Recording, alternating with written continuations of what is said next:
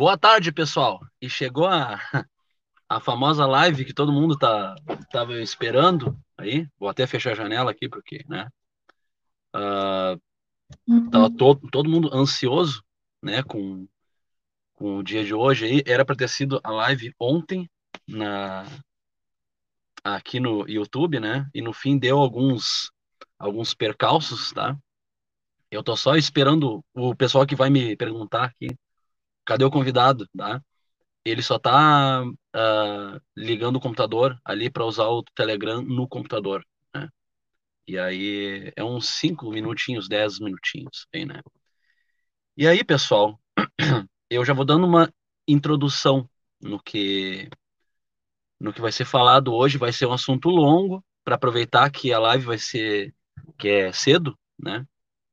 E eu creio que hoje uh, tu, tudo que vai ser falado aqui vai mexer muito com vocês e vocês vão questionar muitas coisas que aconteceu e por que aconteceram, né? O porquê que a gente está eh, passando por essa prova aqui, né? Que muita gente acaba não resistindo, muita gente uh, acaba indo para um outro caminho, né? que não vê sentido nas coisas. A gente olha para a Bíblia, tá uma coisa. A gente olha para a igreja, eu digo os templos, tá outra. A gente olha na ciência, tá outra. A gente olha na escola, tá outra. Todos eles contam a história diferente. Todos eles. Deixa eu ver se está aqui. Ah, não. O livro ficou ali dentro hoje. Mas, enfim, o convidado, ele, ele tem o livro, né? Não preciso, não preciso uh, me preocupar com isso que eu fiz as minhas anotações hoje aqui, porque eu não sou nenhum especialista, né, pessoal? Eu sou apenas um estudioso da palavra e que tenta viver pela palavra com todas as falhas que eu tenho, com todos os erros que eu tenho, com todas as fragilidades que eu tenho, né? Então, esse, esse assunto é um assunto que uh, mudou a minha percepção de, de vida, né? Mudou a minha, a minha percepção, né? Uh, eu comecei a enxergar de maneira diferente o mundo. Né? E parece uma, uma coisinha. Deixa eu só tomar uma, Cafezinho, sempre presente, né? Então, hoje, eu sei que vai ter gente que vai. Como é que eu vou dizer? Que vai, que vai ter gente que vai uh, dizer que isso aí é, é bobagem, que isso não está na Bíblia, que, que isso é. Como é que eu vou dizer? Tem pessoas que vão, vão dizer que isso é é ortodoxo demais, ou isso é. Vai ter gente que talvez fale que é espiritismo isso, entendeu? Mas é muito pelo contrário, muito pelo contrário. O pessoal aqui que conhece o convidado sabe mais ou menos o que eu estou falando, né? Mas enfim, né? Tá aqui o, o convidado, tá? Eu pensei que que que esse dia não não não não chegaria porque há um ano e pouco quando eu cheguei no YouTube foi um dos primeiros canais que eu vi aqui. Mas uh, seja bem-vindo Rafael Benito Fala meu irmão. Como que você tá meu irmão Maurício? Tá me ouvindo bem? Tô ouvindo bem cara. Já estamos aí ao vivo. Muito bom, muito bacana, viu? Estou muito feliz aí por, por, você ter feito esse convite para mim. Eu fico muito lisonjeado, muito. Eu sempre digo que é uma honra, porque é uma honra mesmo, né? A gente ter o convite de alguém para poder estar tá falando das coisas do Pai, das coisas do Criador. E gostei muito da sua pessoa desde que eu conheci você. Não tem tanto tempo, mas a gente consegue desenvolver já uma afinidade, uma simpatia, né? Você é uma pessoa que me agrada pelo, pelo seu jeito, sua sinceridade.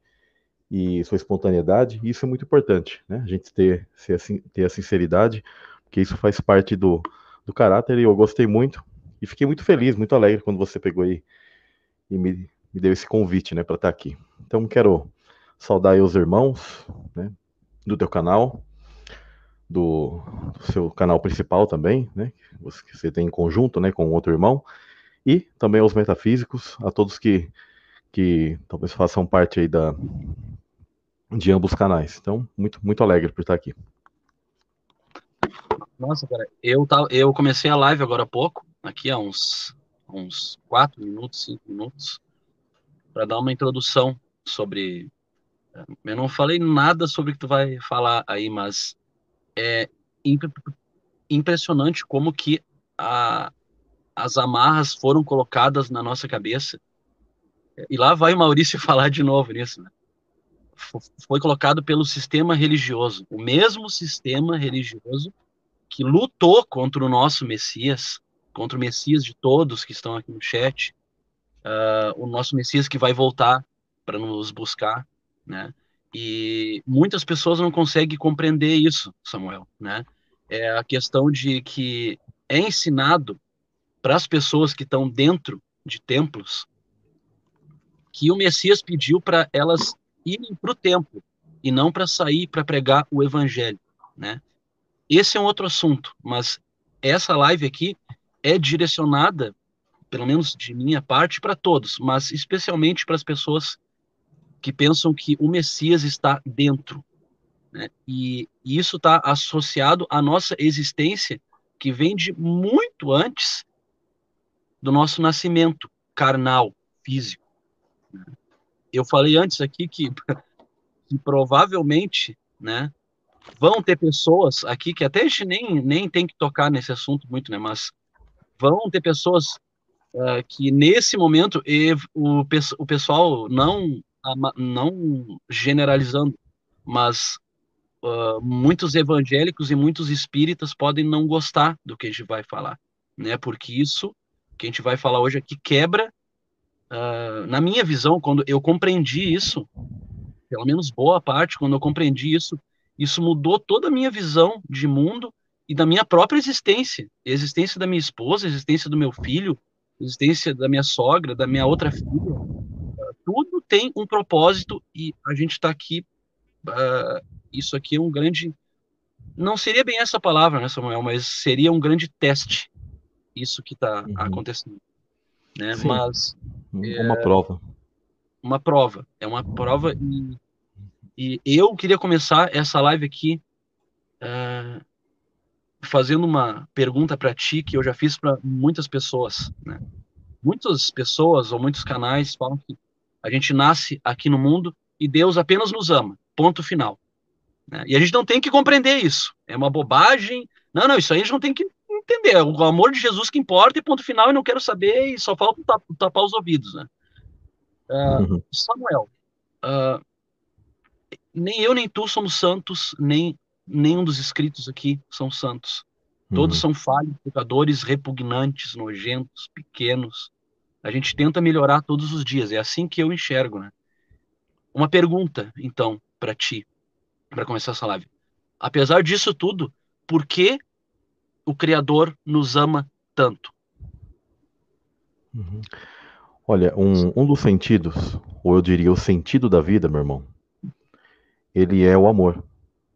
O pai, ele ele quis amar e quis ser amado. Isso é uma coisa tão profunda. Você já parou para pensar isso? Deus ele desejou amar e ser amado. Porque o amor ele só vale quando ele é genuíno. Então por isso existe o livre-arbítrio. Quando o Criador ele criou todos os seres, ele formou, gerou, as pessoas elas é, colocam inclusive separações desse, desse termo, mas o ponto é que uh, o verbo criar no hebraico, bará, ele em realidade ele é mal entendido pelas pessoas porque ficou com o conceito grego, né? O conceito grego é que existe o nada e de repente pluf, aparece.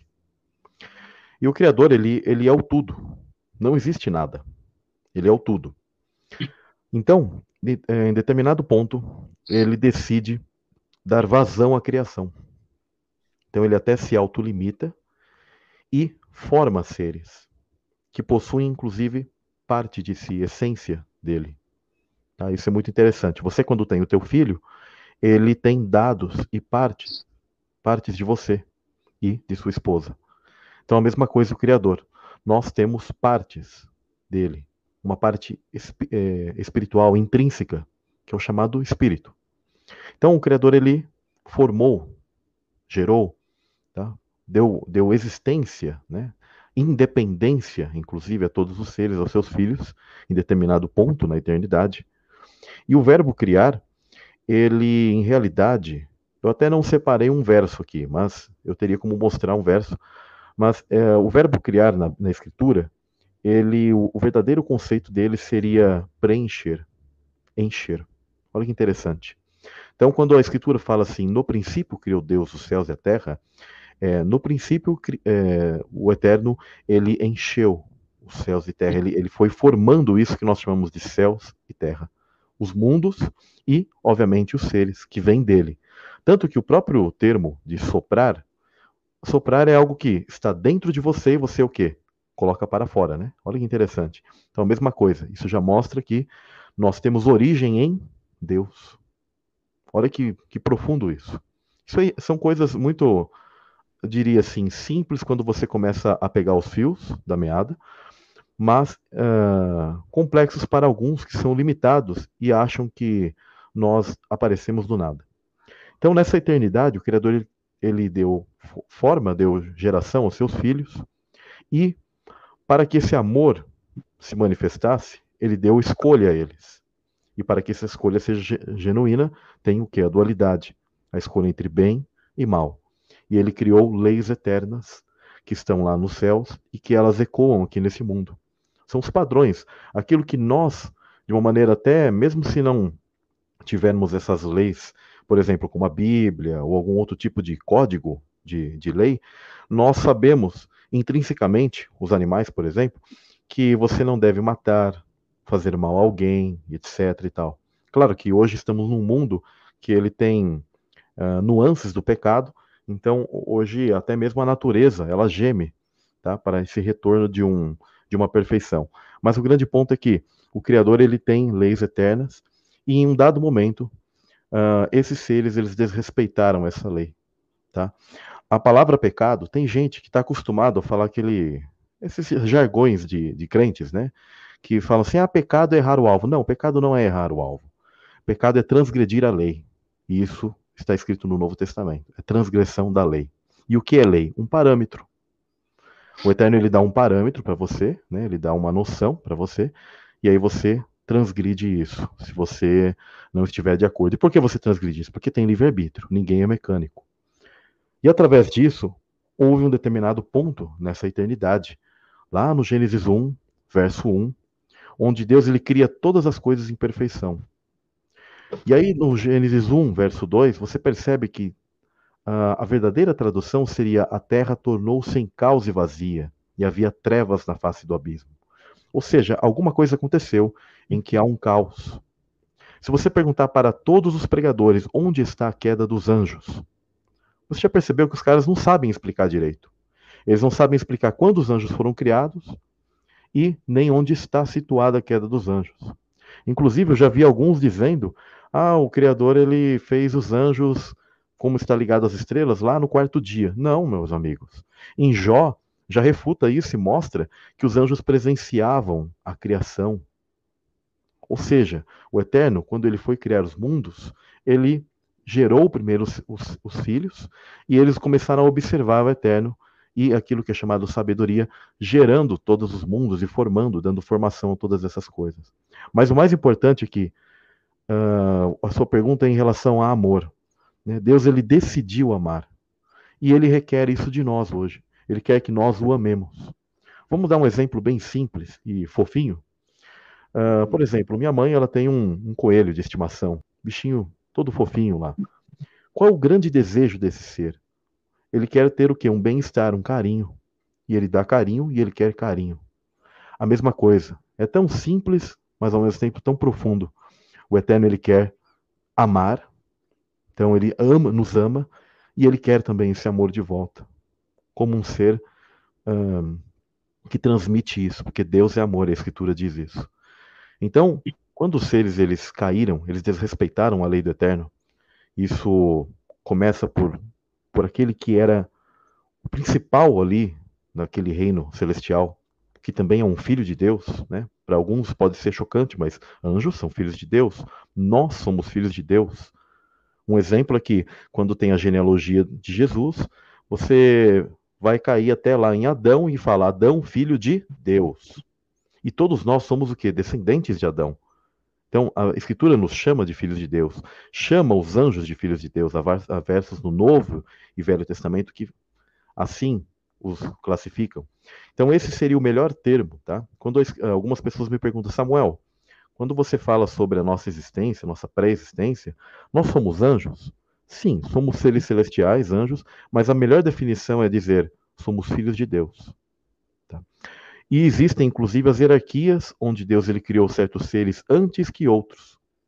É entendido realmente que nós somos seres mais novos.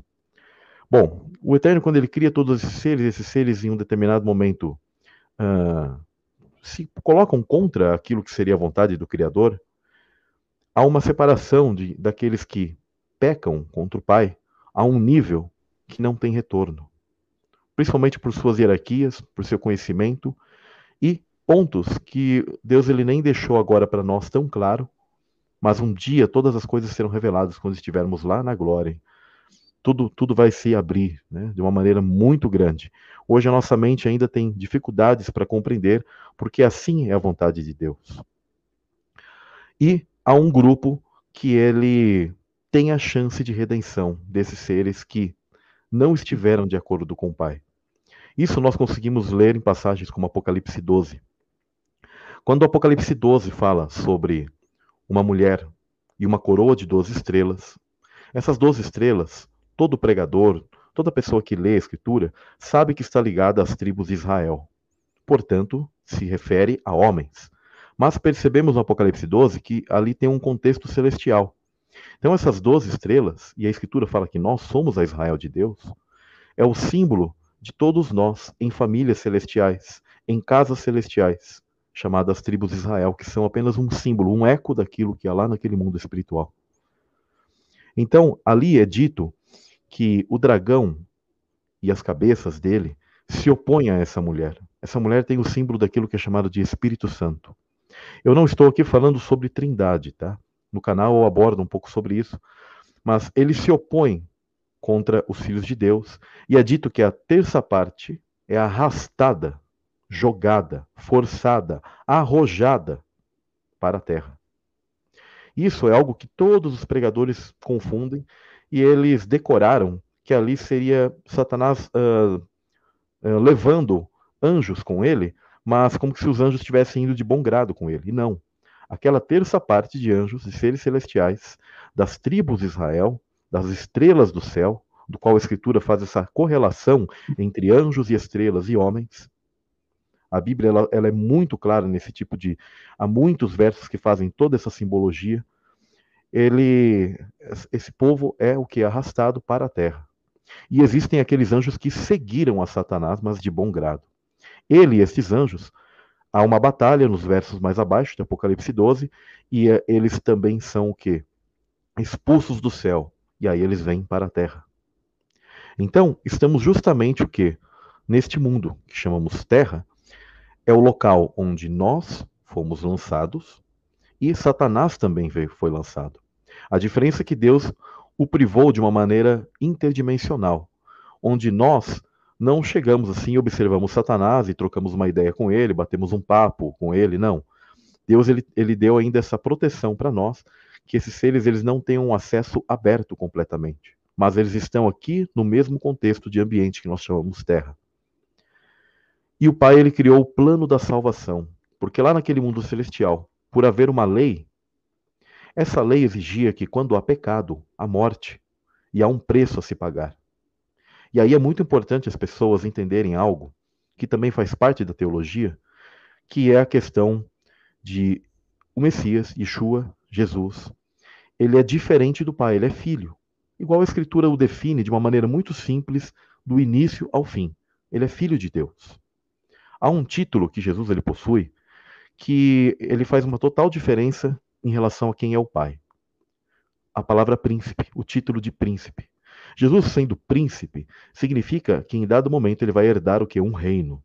Agora o pai ele nunca foi príncipe, o pai sempre foi rei, sempre foi Deus forte, o pai de, da eternidade. E todos esses títulos nós vemos sendo dados ao Messias, porque ele, exatamente como você, que talvez é pai ou uma mãe, vocês dão o seu sobrenome, vocês dão os seus bens, os seus títulos a um filho, aquele que é digno. Né? E Satanás ele é como um filho deserdado, literalmente. Então, o Messias ele faz esse papel, esse vínculo. Lá no início do mundo é montado um plano da salvação, onde Cristo ele é esse sacrifício e o grande desafio dele é passar por esse plano da salvação. O plano da salvação é exatamente o que? O estado humano.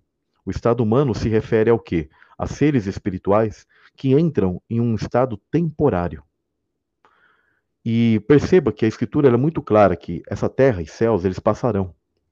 E o grande desejo de Deus é que nós herdemos, é, venhamos a herdar uma vida eterna, um corpo de glória, algo diferente. Então foi feito um tipo de estado que é chamado lá no, no, no Éden de humanidade. Eu gostaria de que você compartilhasse a tela. Eu posso compartilhar aqui a tela, meu irmão? Pode, pode, se tu conseguir aqui, porque eu estou no celular, eu não, eu não consigo. Ah, é? Mas... mas eu acho que. Deixa eu ver se. Vamos ver eu se não ele... sei, Eu não sei como é que faz, eu nunca fiz, na verdade, isso. É. Vamos ver se eu consigo. Tá compartilhando a tela aí com vocês? Me confirme. Não, tá só aparecendo a tua foto. Ah, é? Será que ainda não. Eu acho que você teria que habilitar alguma coisa. Eu acho que você tem que clicar em alguma outra coisa que abriu aí para que ela possa ser compartilhada. Você está conseguindo ver no ver. celular alguma outra janelinha, Layout. alguma outra coisa que abriu? Uh, não, cara, tá só o Telegram aqui aberto e alguns canais no YouTube que eu. Não, mas eu falo no, no, na própria live. Tem alguma outra coisa? Igual quando você clicou em mim, não. vê se tem alguma outra telinha, alguma coisa para você clicar. Não tem? Tem, tem, tem. Desculpe. Clica, Desculpe, clica cara, nela, é que eu não tô acostumado. Tranquilo. Beleza. Isso. Tá aí. Quero ler aqui com vocês o Gênesis 2:7, que diz que e formou Yah, Deus, o homem, tá? A humanidade, do pó da terra e soprou em suas narinas o fôlego, para nós é traduzido vida. E diz assim: e se tornou o homem um ser vivente. Algumas pessoas elas creem que o homem ele vem surgir aqui, e algo muito profundo que nas nossas traduções não colocam, que é essa, essa palavra vida. Raim. Isso aqui é plural. E soprou em, seus, em suas narinas o fôlego de vidas. Vale lembrar que isso aqui não está se referindo à reencarnação, tá? Não existe reencarnação para nós. O Pai ele nos deu uma vida só. O processo de reencarnação, que alguns creem, ele anularia completamente o sacrifício do Messias, porque as pessoas estariam vindo aqui até, digamos, se regenerarem, né? Porque é assim que é apregoado por espíritas e algumas outras tipos de religiões. Mas depois eu explico por que, que eles começaram a crer em reencarnação. Agora, essa palavra aqui, ela é uh, a palavra Rai e Raim. Ela está em plural, tá? Isso que é importante vocês entenderem no original aqui, ó. 2416, Raim. Por que vidas? Porque nós tivemos uma existência anterior, mas temos uma segunda etapa quando estamos aqui como homem, porque a escritura fala que o homem ele possui um espírito, ele tem um espírito, ele é um espírito vestido de carne.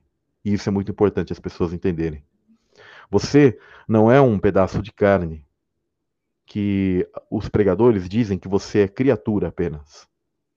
Nós somos algo formado neste mundo, com limitações, com tempo, mas você é muito mais que isso. Perdão. E dentro disso, é importante vocês entenderem que há o que? Fôlego de vidas, porque depois, quando nós morremos, temos o que? Uma chance de redenção ou a morte eterna. Porque a morte aqui também é uma, uma, apenas uma etapa. O teu verdadeiro ser é espiritual. É por isso que aqueles que não são aprovados nesse mundo, eles se juntarão ao mesmo destino de Satanás e seus anjos, porque na verdade sempre se tratou de anjos, de seres espirituais, de filhos de Deus, ou bons ou maus.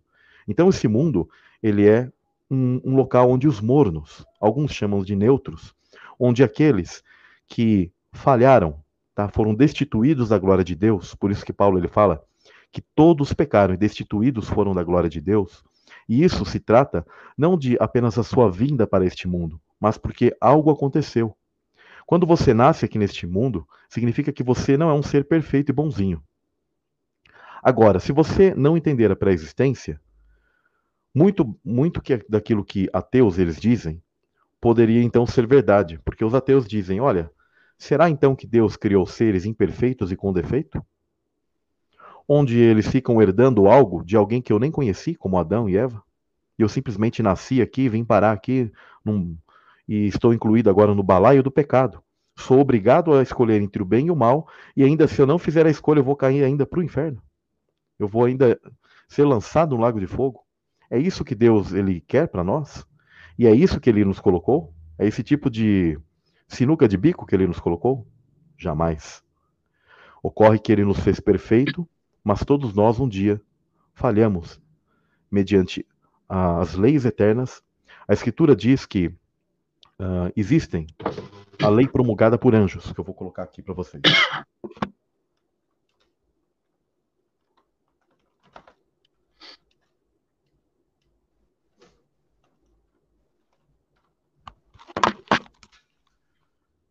Atos 7,53 diz: Vós que recebestes a lei por ministração de anjos, ou promulgada por anjos, porém não a obedecestes, a execução sumária de Estevão. Aqui, quando Estevão ele, ele estava sendo é, é, desafiado e ele acaba falando lá com os doutores da lei, e ele fala que os, os hebreus eles receberam uma lei que foi promulgada por anjos. Por quê? Porque essa lei é eterna. Ela já existe dos céus aqui na terra. Percebam que quando o Eterno ele dá as leis, por exemplo, a Moisés, é lá do céu para, para baixo. Ou seja, é um eco, é uma repetição.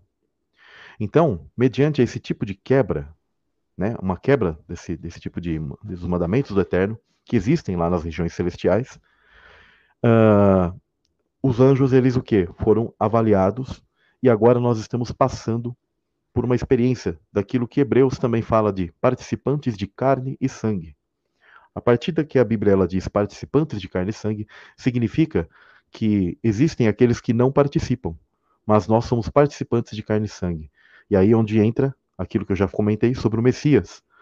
Jesus, ele é aquele que faz esse, essa ligação, faz esse elo de uma maneira atemporal. Existe algo aqui eu não sei se a imagem ainda está sendo compartilhada. Vocês estão vendo essa figura aqui? Você está vendo, meu irmão Maurício? Uhum. Tá tranquilo. Olha que figura interessante. É uma figura para definir aquilo que é chamado de viagem no tempo. Vamos entender este primeiro, onde o meu mouse está é, passando aqui, como o início de toda a criação. Estávamos aqui sendo formados, o início que Deus ele quis amar e ser amado, criou os filhos de Deus e houve a queda dos filhos de Deus. Quando a escritura fala que o Messias, ele foi morto na fundação do mundo, ou antes da fundação do mundo, significa que lá no Gênesis 1, verso 2, há, um, há uma quebra, uma, uma ruptura de espaço-tempo. E ele morre. Só que esse ato dele, percebam que há um funil aqui, ó. Estão vendo esse funil daqui até aqui? Imaginem que todo esse restante dessa figura é a história humana. Deus ele cria aqui o Gênesis, onde meu mouse está passando. E aí tem a queda de Adão e Eva, o dilúvio. Aí tem a história do povo de Israel. Aí vem toda a história lá do cativeiro da Babilônia. Aí vamos chegando aqui próximo a quando vai ser o nascimento de Cristo. E aqui entenda que esse outro buraco aqui que está unido com essa parte aqui inicial é justamente a morte do Messias quando ele vem em carne. É isso aqui que ocorreu. Que os pregadores, eles não conseguem, é muito para a cabecinha deles. Porque é muito para aquela doutrinação que eles tiveram, e eles chamam na Bíblia de simbologia. Tudo é simbologia para eles apenas. E eles não conseguem entender que a escritura ela tem coisas profundas e literalidades mais incríveis do que você imagina. Então, o Messias, naquele momento, ele rompe o espaço-tempo e a morte dele aqui em carne, ela está ligada a esse início aqui, ó. Por isso que tem até um brilho, é interessante. Todo mundo ele foi criado em base ao sacrifício do Messias. E agora todas as almas que falharam, elas vão nascer nesse espaço-tempo aqui. Por isso que em Apocalipse é dito, quando almas que estão debaixo do altar de Deus, elas clamam por justiça, Deus ele diz claramente, isso aqui é irrefutável, pessoal. Ele diz claramente que há um número de conservos para que se complete. Ou seja, as pessoas não nascem aleatórias, de maneira aleatória. Tem pessoa que acha que o ser humano está nascendo assim meio que um homem e uma mulher se unem e vai nascendo como se fosse uma produção de fábrica desenfreada. E não é assim, pessoal. Há, há algo muito, muito especial no nascimento de cada um. Por mais que muitas das coisas uh, difíceis, como gravidez indesejada, etc. e tal, acabem gerando pessoas, mas o grande ponto é que Deus, ele tem um propósito para cada pessoa que nasce neste mundo.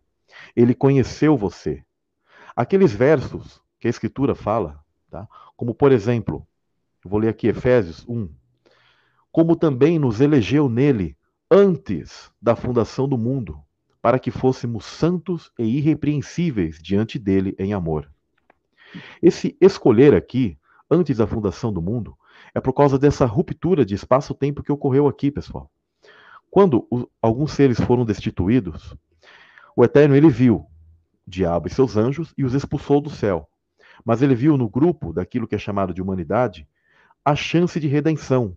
Então ele nos elege antes da fundação do mundo para que nós venhamos aqui neste mundo, ó, para que fôssemos santos e irrepreensíveis diante dele em amor. É esse o sentido desses versos, onde o tal Calvino e outros tipos de denominações criam doutrinas erradas, estapafúrdias, terríveis, que colocam o Criador como um ser que ele teria o quê? Faria acepção de pessoas e ficaria escolhendo Joãozinho e Maria é, e, e, rejeitaria o José e a Joana. E não é assim. Tá? Você, meu irmão é, Maurício, eu e todos os que estão no chat, o Eterno ele escolheu cada um de vocês para que sejamos santos e repreensíveis lá antes da fundação do mundo, porque ele nos conheceu. Tá? Existem várias passagens, depois vou estar colocando aqui para vocês, mas ele conheceu a cada um de nós. É o que o verso está dizendo. Parem de crer naquele seu pastor biruta, que aprendeu do sistema religioso a negar o que o verso diz. E todos esses pastores, eles negam esses versos. Tá? Em 1 Pedro, por exemplo, 1, diz o seguinte sobre o Messias mas fostes resgatados. Primeiro ponto aqui: resgatar é quando alguém estava com, com uma pessoa, por exemplo, e aí aquilo é perdido, é sequestrado ou acontece algo. Então você vai o quê? Resgatar. Você não resgata algo que nunca esteve contigo. Pelo precioso sangue de Cristo, como de cordeiro sem mácula ou defeito algum, conhecido, de fato, antes da criação do mundo que criação do mundo que eu estou dizendo? Daquele Gênesis 1, 1 ou do Gênesis 1, 3? É do Gênesis 1, 3, pessoal. Porque a partir dali há o que? Uma regeneração. Deus ele começa a criar o mundo novamente. É, vou deixar a palavra com você, meu irmão, para que você continue. Eu estou recebendo uma ligação aqui, eu vou, eu vou atendê-la rapidamente, mas dê continuidade, meu irmão Maurício. Obrigado, Beleza. viu, por enquanto. Beleza. Deixa eu, eu a, aprender como se faz o negócio aqui. Beleza. Uh, pois é. Uh, eu, eu tô vendo assim que uh, é um assunto que ele, ele mexe com a gente, né? E mexe também com todas as, as castas, vamos dizer, né? De, de que rodeia as pessoas, né? Isso aí eu vou falar agora não não por mal, tá, pessoal, mas eu já vi aqui no no chat que as pessoas falam que a gente tem que ter cuidado. Pessoal, cuidado a gente tem que ter com o ladrão. Cuidado a gente tem que ter com quem quer a gente mal e quem quer empurrar a gente para o abismo. Ninguém aqui que está no chat, eu creio que seja uh, criança, né? Todo mundo é adulto, todo mundo veio com muita sede aqui. Todo mundo veio com sede de conhecimento aqui. Então, eu creio, e o que eu vejo é que a gente tem que ter cuidado com pessoas que querem a gente mal. Né?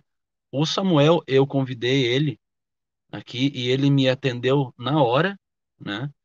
Uh, se fosse, sinceramente, eu estou falando da pessoa agora. Se fosse uma pessoa que quisesse é, espalhar o mal ou algo do tipo, né? Uh, geralmente essas pessoas têm o nariz bem empinado, né, pessoal?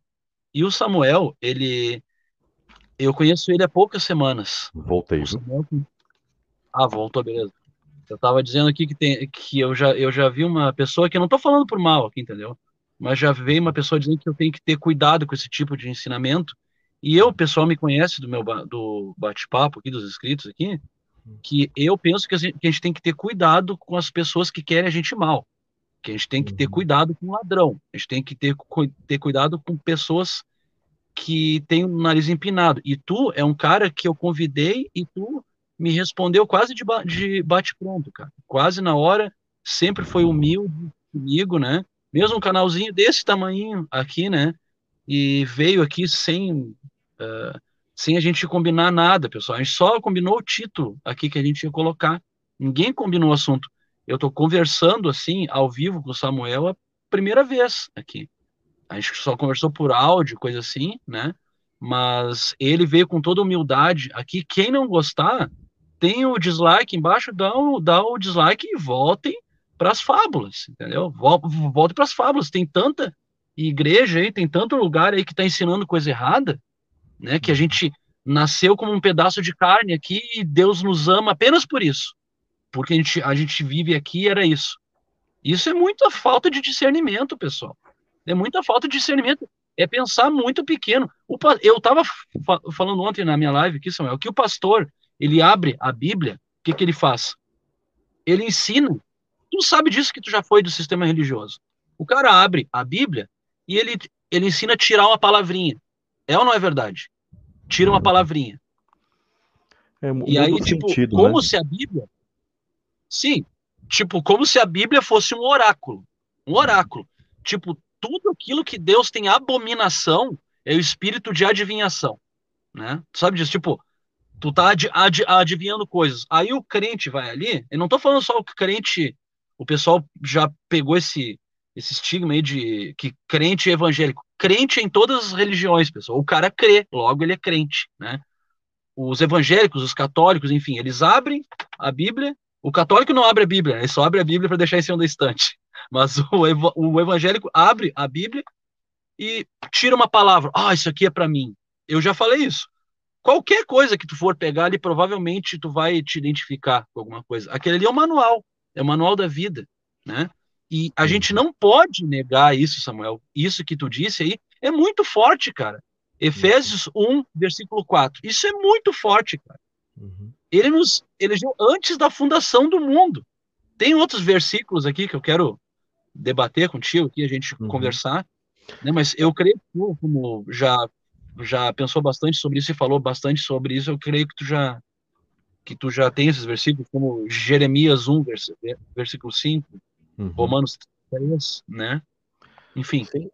Uh, um, um, exemplo simples, meu irmão Maurício, e a todos do, do chat, é que quando nós lemos aqui 1 Pedro 1, e quando fala sobre o Messias, conhecido antes né, da criação do mundo, da fundação do mundo, ninguém tem dúvida que ele pré-existe. Se bem que existe uma, uma onda, umas pessoas que elas buscam atualmente dizer que, que o Messias ele veio surgir apenas no ventre de Maria, do nada. Tá? completamente uma, uma interpretação terrível, muito triste, mas tem pessoas que estão apregoando isso. O mesmo, a mesma forma, e simples, ela é entendida quando nós lemos Romanos 8, 29, que diz o seguinte: Pois aqueles que de antemão conheceu, também os predestinou, ou predeterminou, para serem conformes à imagem de seu filho, a fim de que ele seja o primogênito entre muitos irmãos. Esse verso, ele é muito claro em que Deus ele nos conhece de antemão, mas ele nos destina a virmos o quê? A este mundo para sermos conforme a imagem de, do Messias, que veio aqui, experimentou carne e sangue. A mesma coisa, nós experimentamos carne e sangue, mas nós buscamos o quê? Uma redenção, ou seja, um perdão. Isso é o porquê a mensagem de Deus, ela sempre está voltada para quê? Para que nós venhamos a nos arrepender. Se alguma pessoa diz aí, olha, tenha cuidado com essa mensagem, essa mensagem ela é completamente vinculada ao sentido da tua vida e que nós estamos aqui para nos arrependermos. Porque você, eu quero perguntar a você, você crê que Deus ele fez seres com defeito? Onde o ser ele nasce, ele criança e de repente ele simplesmente tem defeito porque veio aqui e herdou algo por tabela? A escritura diz que nós herdamos a natureza de pecado de Adão. Agora, da mesma maneira, através de Cristo, que é o segundo Adão, nós herdamos a natureza de glória. Agora, você não pode confundir isso com aquilo que nós chamamos de pecado moral. Eu não herdei o pecado moral de Adão. Eu sou, eu dou conta de da minha pessoa a Deus. A escritura diz que cada um dá conta de si mesmo a Deus. Eu não estou aqui pagando o pecado de Adão. Eu estou aqui vinculado a porque eu fui destituído da glória de Deus. Inclusive, eu sempre saliento isso. Você não pode destituir alguém em Romanos diz que todos pecaram e destituídos estão da glória de Deus. Aquilo não significa só nesse contexto daqui da terra. Percebam que o ser ele já nasce com alguma natureza ou, ou tendência ao pecado, porque na verdade nós já somos falhos. Só que nós não estamos completamente perdidos como os demônios. Porque os demônios, eles pecaram contra o Espírito Santo, num nível onde eles não têm chance, não têm perdão. E ainda vale salientar tá? que não é o tema da live, mas que estes seres também adentraram o estado humano, aquilo que as pessoas até conhecem por Néfilins. Esses seres também estão presentes na história humana e esses são chamados de vasos de ira. Para você que tem dúvida desse verso, onde a escritura fala, e os vasos da ira? Seria o Joãozinho que Deus olhou assim e falou assim: É, Joãozinho, você é um vaso da ira e eu vou te colocar lá no mundo para você se perder e depois eu vou te queimar no final. Não, isso é abominável, gente. Predestinação Muito. de Calvino é lixo. Me desculpem, mas é lixo. Eu acho que nem lixo, porque lixo você pode ainda. É, tem como você usar o lixo, né? Você reutilizar, etc. Mas esse tipo de doutrina é terrível. Coloca Deus como um ser que faria acepção de, de pessoas. E não.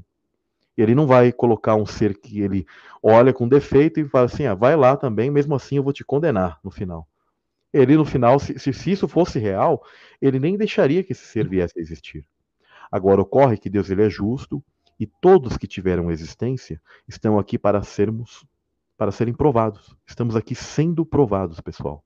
Isso é a vida, escolher entre o bem e o mal. Em Deuteronômio é dito: Eis que te proponho a vida e a morte. Escolha, pois, tu. Ponto final.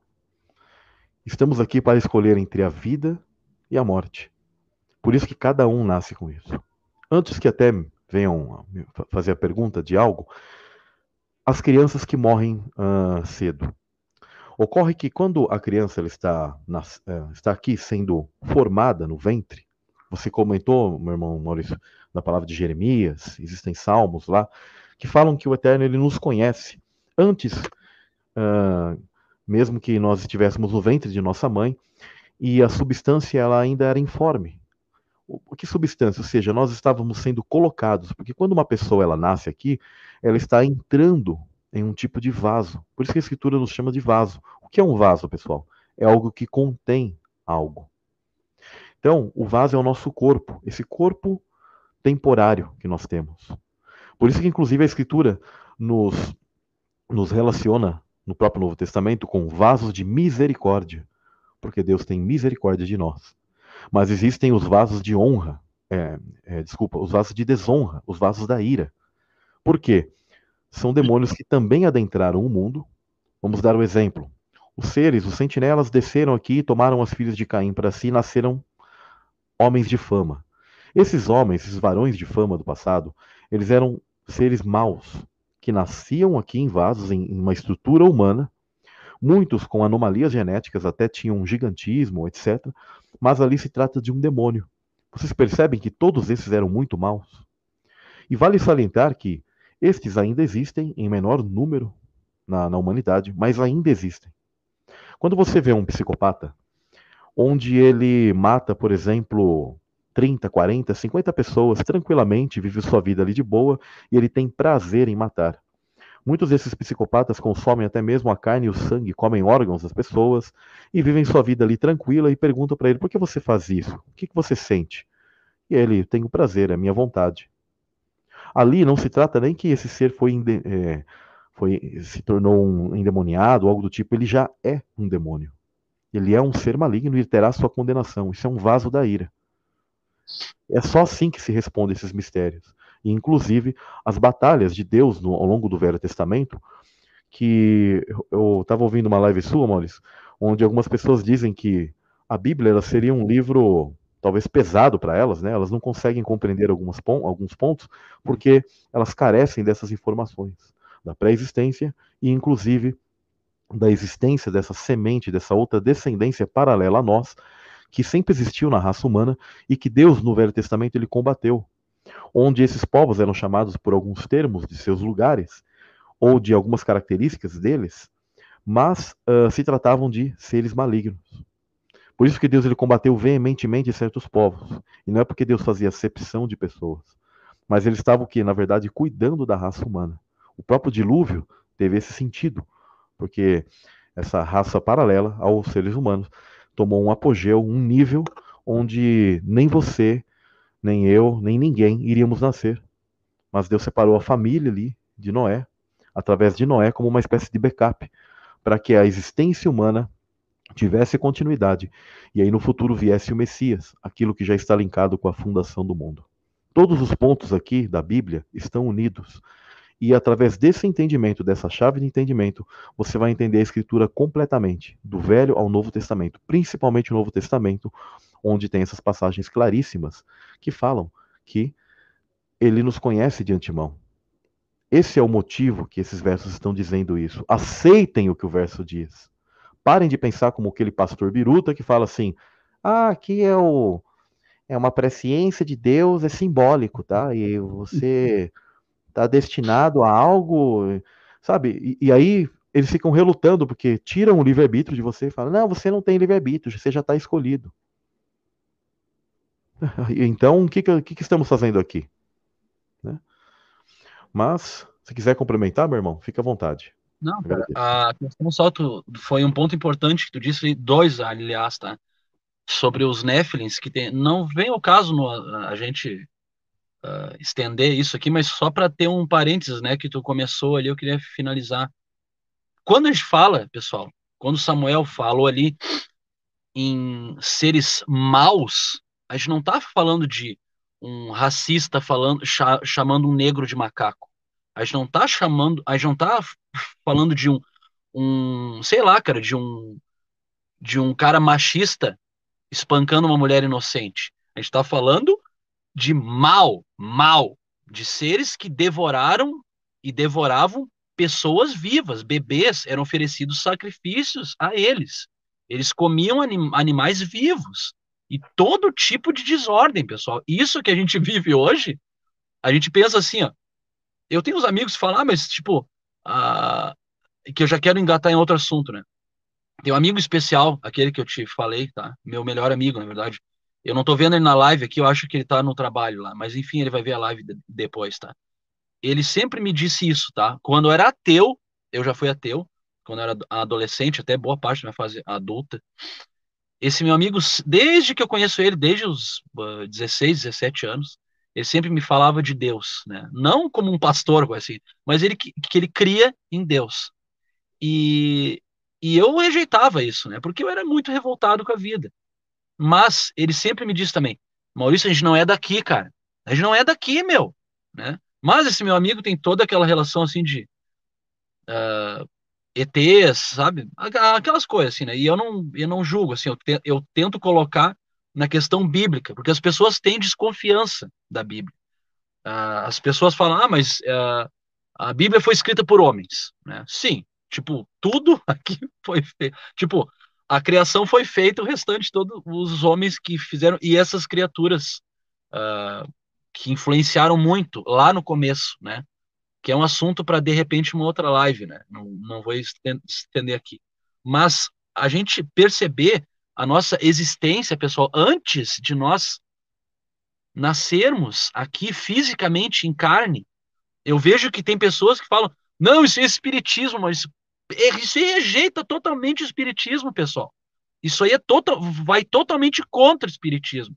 O espiritismo é todo aquele lance ali como se fosse reciclagem de, de, de corpos, né? A, mes, a mesma alma que não lembra, tipo, e aquele negócio ali que rejeita, inclusive, o Messias.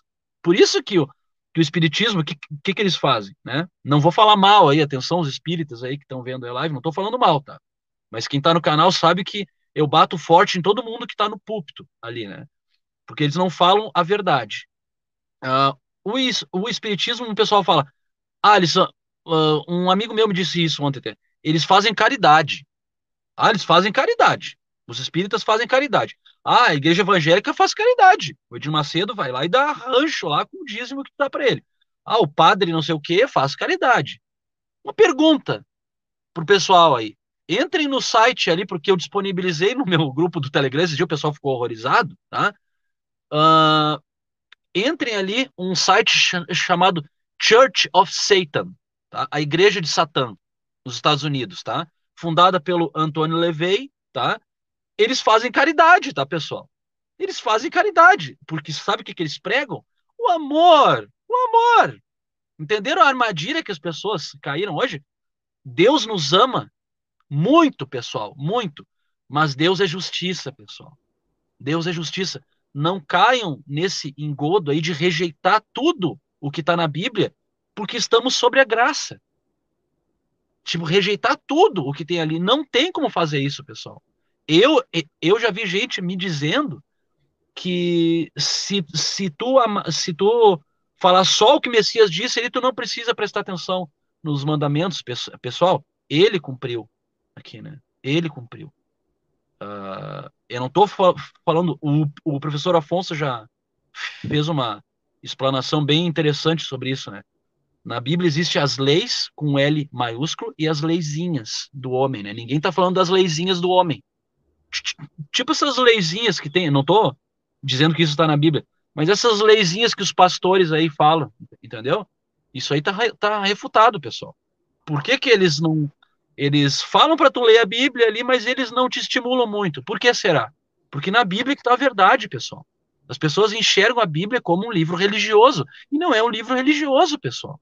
Ali é o manual de instrução da humanidade.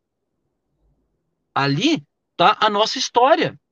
Se a pessoa pegar e, des, e desconfiar e desconfiar da Bíblia porque ela foi escrita por homens, ela vai uh, entender o mundo assim. Hoje somos evoluídos, né? Evoluídos, logo as pessoas que moravam no deserto lá era todo mundo burro, era todo mundo idiota, era todo mundo uh, babaca, retrógrado, era, era assim que funcionava o negócio, pessoal. Vocês acham que não houve uma degradação uh, física, moral e espiritual, não vou dizer, mas uh, física e moral, mental, com certeza. Você não acha que houve uma degradação assim através dos tempos? Vocês acham que a tecnologia que a gente tem aqui é o máximo que a gente já teve, né? Tipo, uh, aquele pessoal Labrão, Moisés, aquele pessoal não tem uma possibilidade de eles terem um contato íntimo e mais real com Deus do que nós hoje? Né? É, é, uma, é uma pergunta para esse pessoal, porque o que eu vejo, o que afasta as pessoas, oh Samuel, desculpe eu me estender aí, Fica à vontade, uh, irmão. o, o que eu vejo na maioria das pessoas é que elas olham para a Bíblia e elas acham que o que está na Bíblia é o que o pastor está falando. Isso é uma brincadeira, a pessoa só pode estar tá de brincadeira. Que o padre está falando, que, tipo, todos aqueles símbolos maçônicos ali e aquele o chapeuzinho do peixe do Papa lá, de faraó, que ele usa ali, eles acham que aquilo ali é uma coisa bíblica, que é uma coisa positiva. Aquilo que o pastor fala ali de prosperidade, aquilo é uma piada, pessoal. Eles não falam da Bíblia, pessoal. Ah, mas na Bíblia retiraram livros, que eu já vou falar com o Samuel sobre isso aqui, que retiraram livros, então eles não sabem. Pessoal, para a gente entender a Bíblia, a gente tem que entender que é uma sequência de livros que tem que ter harmonia entre eles. E uhum. alguém vai me perguntar: quem definiu uh, o que, que é, é, inspirado por Deus ou não? É uma boa pergunta isso aí, né? Mas uhum. ninguém faz essa pergunta. As pessoas, principalmente os evangélicos, que eles falam: a Bíblia é essa e Jesus ensinava a Bíblia. Opa, ele não ensinava a Bíblia, né, Samuel? A Bíblia nem existia ainda, senão ele estaria ele, cumprindo. Ele ensinava as escrituras, e Exatamente. as escrituras seriam a Torá e a Taná, né? E, inclusive, Exatamente. livros como o livro de Enoque, ele ensinava também. Isso. Há alguns, alguns é, dizeres do Messias que as pessoas não sabem, mas eles estão, por exemplo, no livro de Enoque. O livro de Enoque não está no nosso cânon atual. Sim. Tem coisas que o pessoal até hoje, se você procurar no Velho Testamento, lá você não vai achar. Mas, uh, na verdade, eles estão em alguns livros apócrifos, alguns conhecimentos, né? É, Para completar apenas algo que eu ia comentar sobre as crianças, né? Quando você vem aqui como criança, a sua mente ela recebe uma espécie de reset. Isso tem a ver até, por exemplo, com memórias, tá? Se você pegar a memória de computador e submeter ela, por exemplo, a um, a um imã, de neodímio, você pode apagar a memória. E quando nós estamos nascendo, nós estamos uh, literalmente submetidos a uma questão eletromagnética. Porque o universo ele é elétrico, o mundo ele é elétrico, os passos do qual quando seu pai e sua mãe, eles têm uma relação, há uma fecundação, mesmo que são fenômenos fisiológicos comuns que as pessoas não, não prestam muita atenção, mas eles são fenômenos elétricos de interação onde o teu espírito será trazido e você entrará na, no útero da sua mãe, que é uma espécie de impressora 3D biológica. Tá? Isso é algo muito profundo para vocês entenderem. Então, a criança, nesse processo, ela recebe uma espécie de, que na verdade é o ser ali, né? Ele está uhum. sendo uh, trazido a este local e ele recebe um tipo de reset da mente. E isso é porque Deus ele quer mesmo assim, porque ele, é, ele quer que nós venhamos agir pela fé. Vocês já prestaram atenção que nós não vemos o céu aberto com o trono de Deus ali, ele ali em cima. Ele quer que, ele quer que nós venhamos exercer o que é fé, um tipo de crer, que venhamos a nos esforçar para entender e mostrar qual é a nossa índole, a nossa personalidade? Qual é o nosso querer? Qual a nossa ação? Qual a melhor forma de você provar alguém, meu irmão? Vamos dizer que você tem um empregado. Quando você está ali junto dele, a tendência é que aquele empregado ele venha fazer aquilo que você quer, porque você, porque ele está te vendo ali, né? Então ele vai fazer as coisas certinho. Mas quando você deixa essa pessoa a sós, é quando ela vai mostrar a índole dela verdadeira, se ela é fiel a você ou não. Mesmo que nós tenhamos as escrituras, nós tenhamos profetas, etc., porque a escritura diz isso, né? Aquela uh, parábola que o Messias ele mostra, onde ele fala assim: vocês uh, têm uh, as escrituras e os profetas para informar vocês, porque o, o, um, dos, um do cara que está ali no Sheol, ele pega e fala assim: ah, permita que os meus, eu venha falar para os meus parentes, ou mandar algum recado, alguma mensagem para eles. E ele fala: não, lá tem as escrituras e os profetas. É o que nós temos hoje.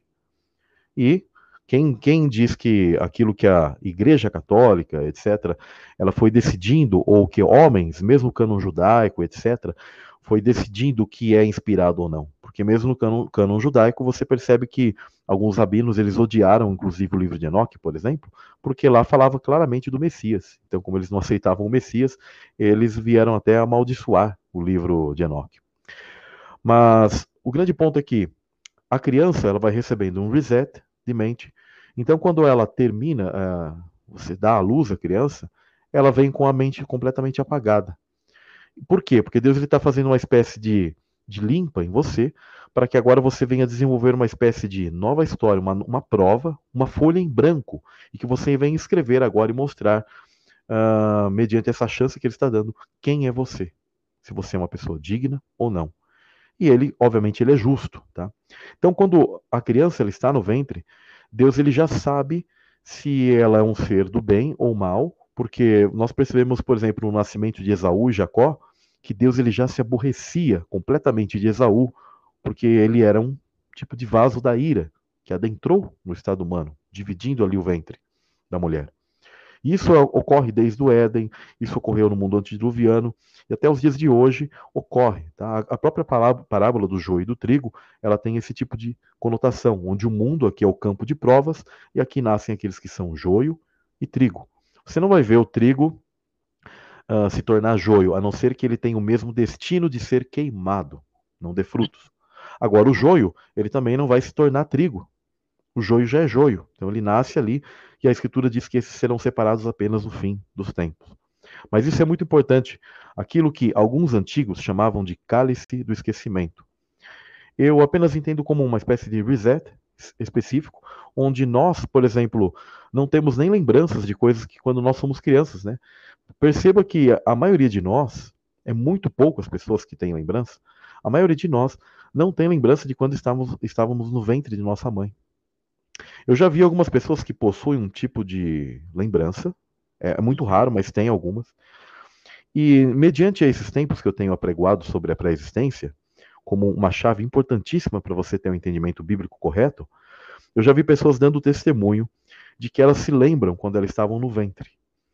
E elas dizem que estavam atônitas e um pouco tristes, porque elas sentiam que elas eram de outro lugar e elas estavam sendo colocadas aqui e porque elas sabiam que aqui ia ser um tipo de uma prova, uma dificuldade mesmo, tá? E isso é muito interessante porque uh, a escritura ela mostra que ele nos conhece de antemão. Inclusive eu gostaria de ler aqui rapidamente uma passagem uh, de uh, Efésios 5, tá? Porque algumas pessoas falam assim: ah, você lê alguns versos meio separados, e por que você não lê todas as, as passagens? Então vamos ler uma passagem inteira para que vocês venham compreender a luz da pré-existência. Efésios 5, ele está falando sobre o nosso mundo, sobre sermos imitadores de Cristo, e ele fala sobre esses dois, eh, essas duas gerações dos chamados filhos da desobediência, que tem a ver com a ira de Deus, esses que são Néfilins, e nós, só que nós podemos tomar ou o mesmo destino desses filhos das trevas, ou sermos redimidos. Vamos ler Efésios 5, diz o seguinte: Sede, pois, imitadores de Deus, como filhos amados. Ele está nos exortando para sermos filhos, tá? Porque hoje que nós estamos aqui, fomos destituídos dessa filiação. E diz: E andai em amor, como também Cristo vos amou, e se entregou a si mesmo por nós, em oferta e sacrifício a Deus em cheiro suave. Mas a fornicação e toda impureza ou avareza nem ainda se nomeiem entre vós, como convém a santos. Nem torpezas, nem parvoices, nem chocarrices, que não convém, mas antes ações de graças. Porque bem sabeis isto, que nenhum devasso ou impuro ou avarento, o qual é idólatra, tem herança no reino de Cristo e de Deus. Ninguém vos engane com palavras vãs, porque por estas coisas vem a ira de Deus sobre os filhos da desobediência. Portanto, não sejais seus companheiros. Tá vendo que tem um grupo que é chamado Filhos da Desobediência? E olha só que interessante esse verso, quando nós temos a luz da pré-existência. Porque noutro tempo erais trevas, mas agora sois luz no Senhor. Andai como filhos da luz. Porque o fruto do Espírito está em toda bondade, justiça e verdade, aprovando o que é agradável ao Senhor. E não comuniqueis com as obras infrutuosas das trevas, mas antes condenai-as. Porque o que eles fazem oculto, até dizê-lo é torpe. Mas estas coisas se manifestam sendo condenadas pela luz, porque a luz tudo manifesta. Então ele alerta. Por isso diz: Desperta, tu que dormes. Levanta-te dentre os mortos, e Cristo te esclarecerá. A escritura existem salmos, por exemplo, eu creio que Salmos 88 e alguns outros salmos, que Davi ele foi, foi inspirado a coisas da pré-existência. E aqueles salmos que alguns tratam apenas como poesia, ele está lembrando de coisas onde nós um dia fomos o que lançados pela cauda do dragão e fomos mortos espiritualmente. É por isso que quando nós nascemos aqui, nem temos lembrança, Deus está é, fazendo um reset, literalmente.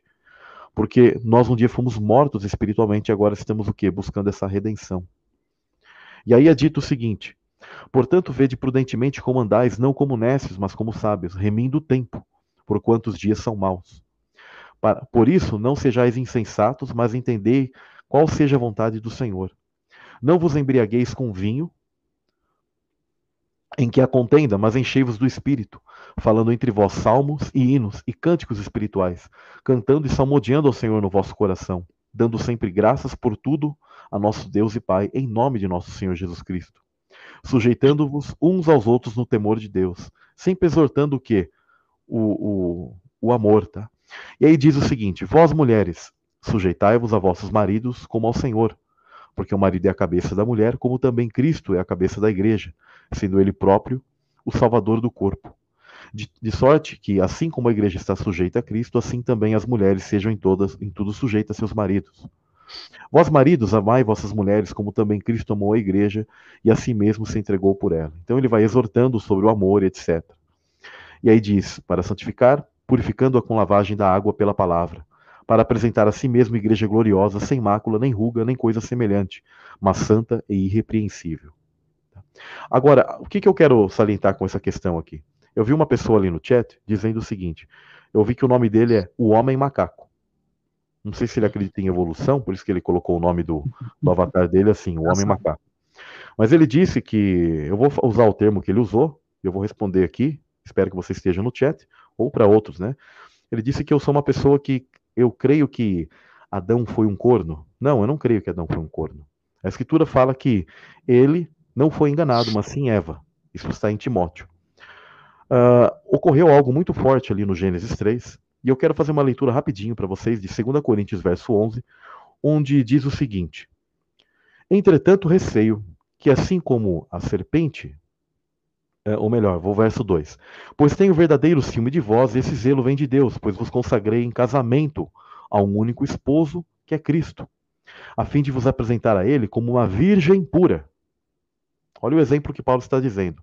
Está exortando que as pessoas se apresentem como uma virgem pura, sempre exortando o amor, né?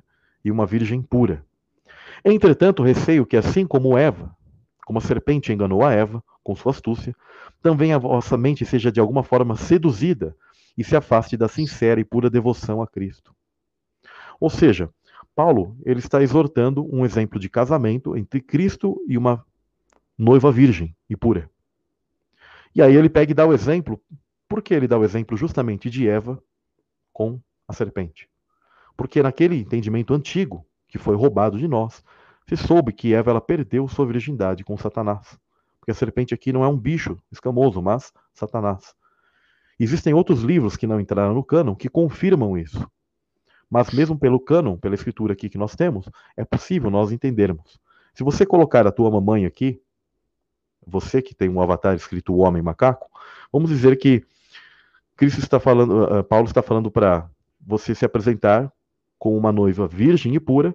Entretanto, imagine que a sua mãe esteja no lugar de Eva aqui e esteja seja dito o seguinte: Entretanto, receio que assim como a serpente enganou a sua mamãe com sua astúcia, também a vossa mente seja de alguma forma seduzida e se afaste da sincera e pura devoção a Cristo.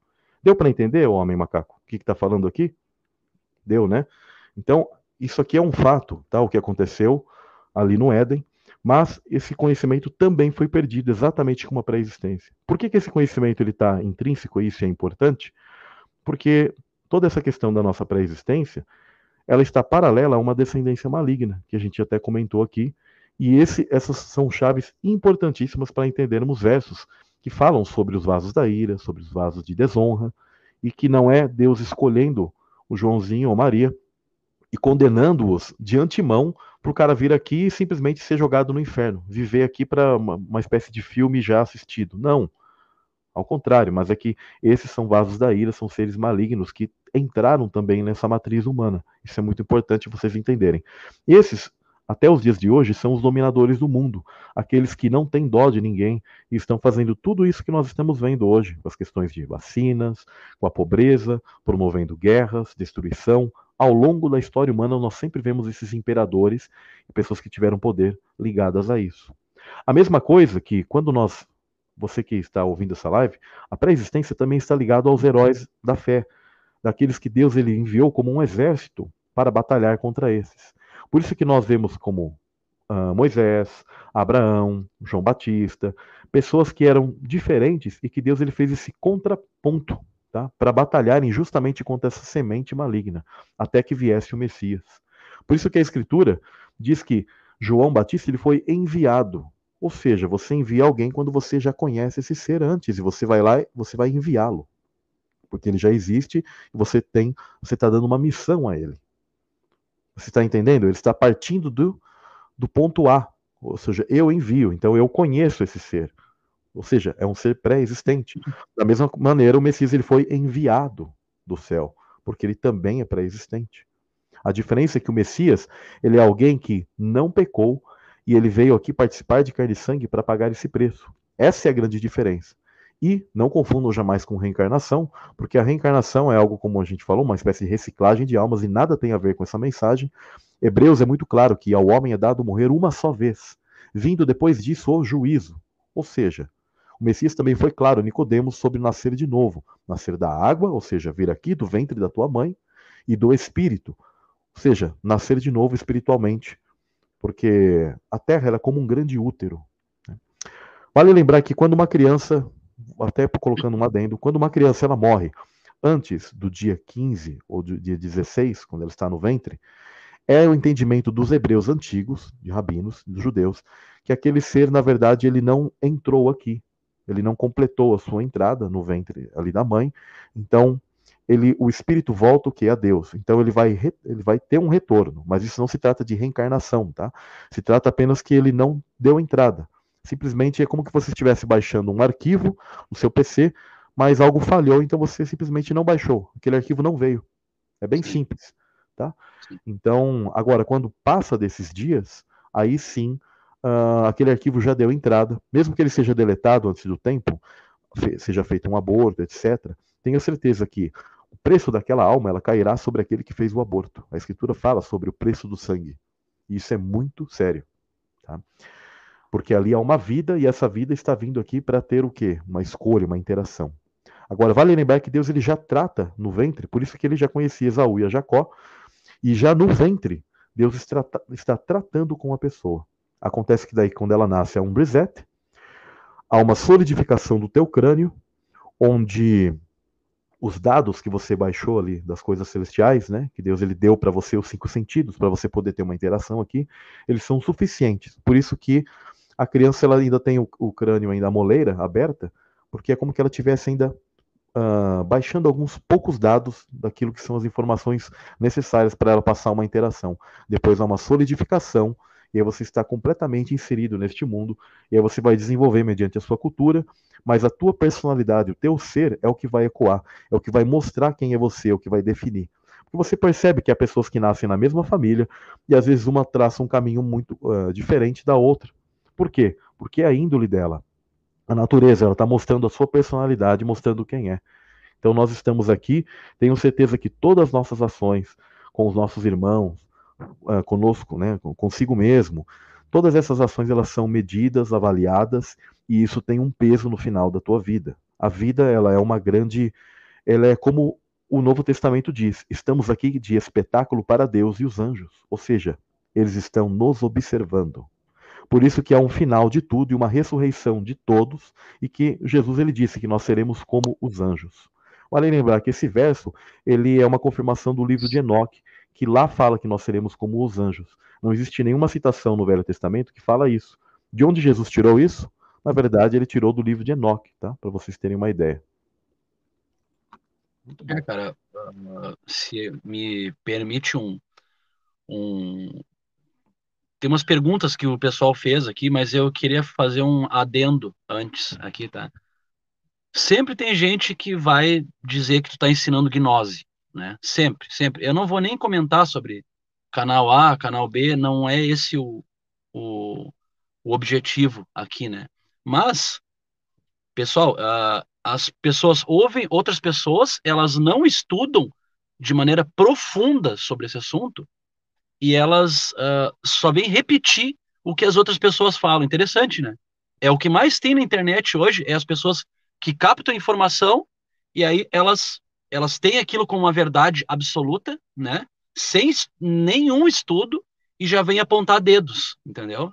Isso aí é feio, pessoal. Isso é muito feio, tá? Mas eu não vou dar muita muito ibope para essas pessoas aí, tá? Esse, esse essa live aqui é para as pessoas que querem abrir os ouvidos e escutar, entendeu? Uh, tem uma tem duas perguntas aqui do pessoal aqui, ó. A Patrícia Loy, ela disse que esse estudo é muito bom. Vendo por esse lado, será que é por isso que os bebês nascem chorando? Né? Talvez porque eles, eles, eles uhum. desconhecem. Sim, existe, existe esse entendimento realmente que o choro, uh, principalmente de. Isso é um, é um, entendimento que eu vou colocar aqui para vocês, tá? Uh, é no caso, esse é dos egípcios. Eles entendiam que quando. Sabe aquele choro que a gente se arrepende, algo toca muito forte em nós, e a gente sente uma espécie de nó na garganta? Sim. Eles dizem que há uma separação uh, de energia, assim eles dizem, tá? Eu não sei de onde eles tiraram isso. Com certeza eles aprenderam algum tipo de informação, porque eles tinham é, contato com entidades, e as entidades sabem como o mundo espiritual funciona. E eles diziam que há uma espécie de, de eu diria assim, de limite entre a tua espinha até chegar ali no crânio, onde tem memórias e que as nossas memórias elas ficam na parte espinhal do nosso corpo, tá? Aquelas memórias que nós não lembramos.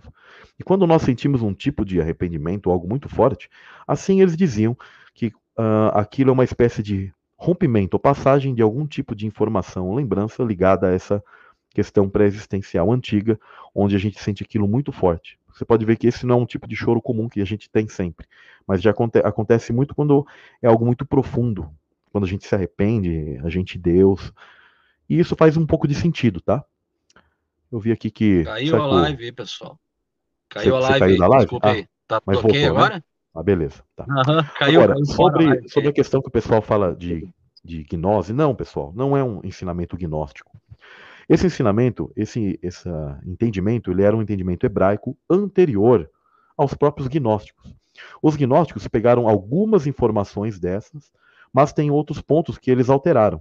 Como, por exemplo, os gnósticos creem que somos pré-existentes, realmente. Mas eles creem que o Deus do Velho Testamento é o diabo. E eles creem que Jesus é filho de um outro Deus ou algo do tipo, que não tem nada a ver. Então você vê que é um ensinamento equivocado. Então, por isso que eu nunca peguei algum tipo de material dos gnósticos para embasar isso, mas eu sempre busco aquilo que já é o entendimento hebraico. Um exemplo disso é que um moço ele nasce cego e chegam para Jesus e perguntam: quem pecou, ele ou os pais? E Jesus, em nenhum determinado, nenhum momento, ele pegou e falou assim: Olha, não existe pré-existência, por que vocês estão perguntando isso?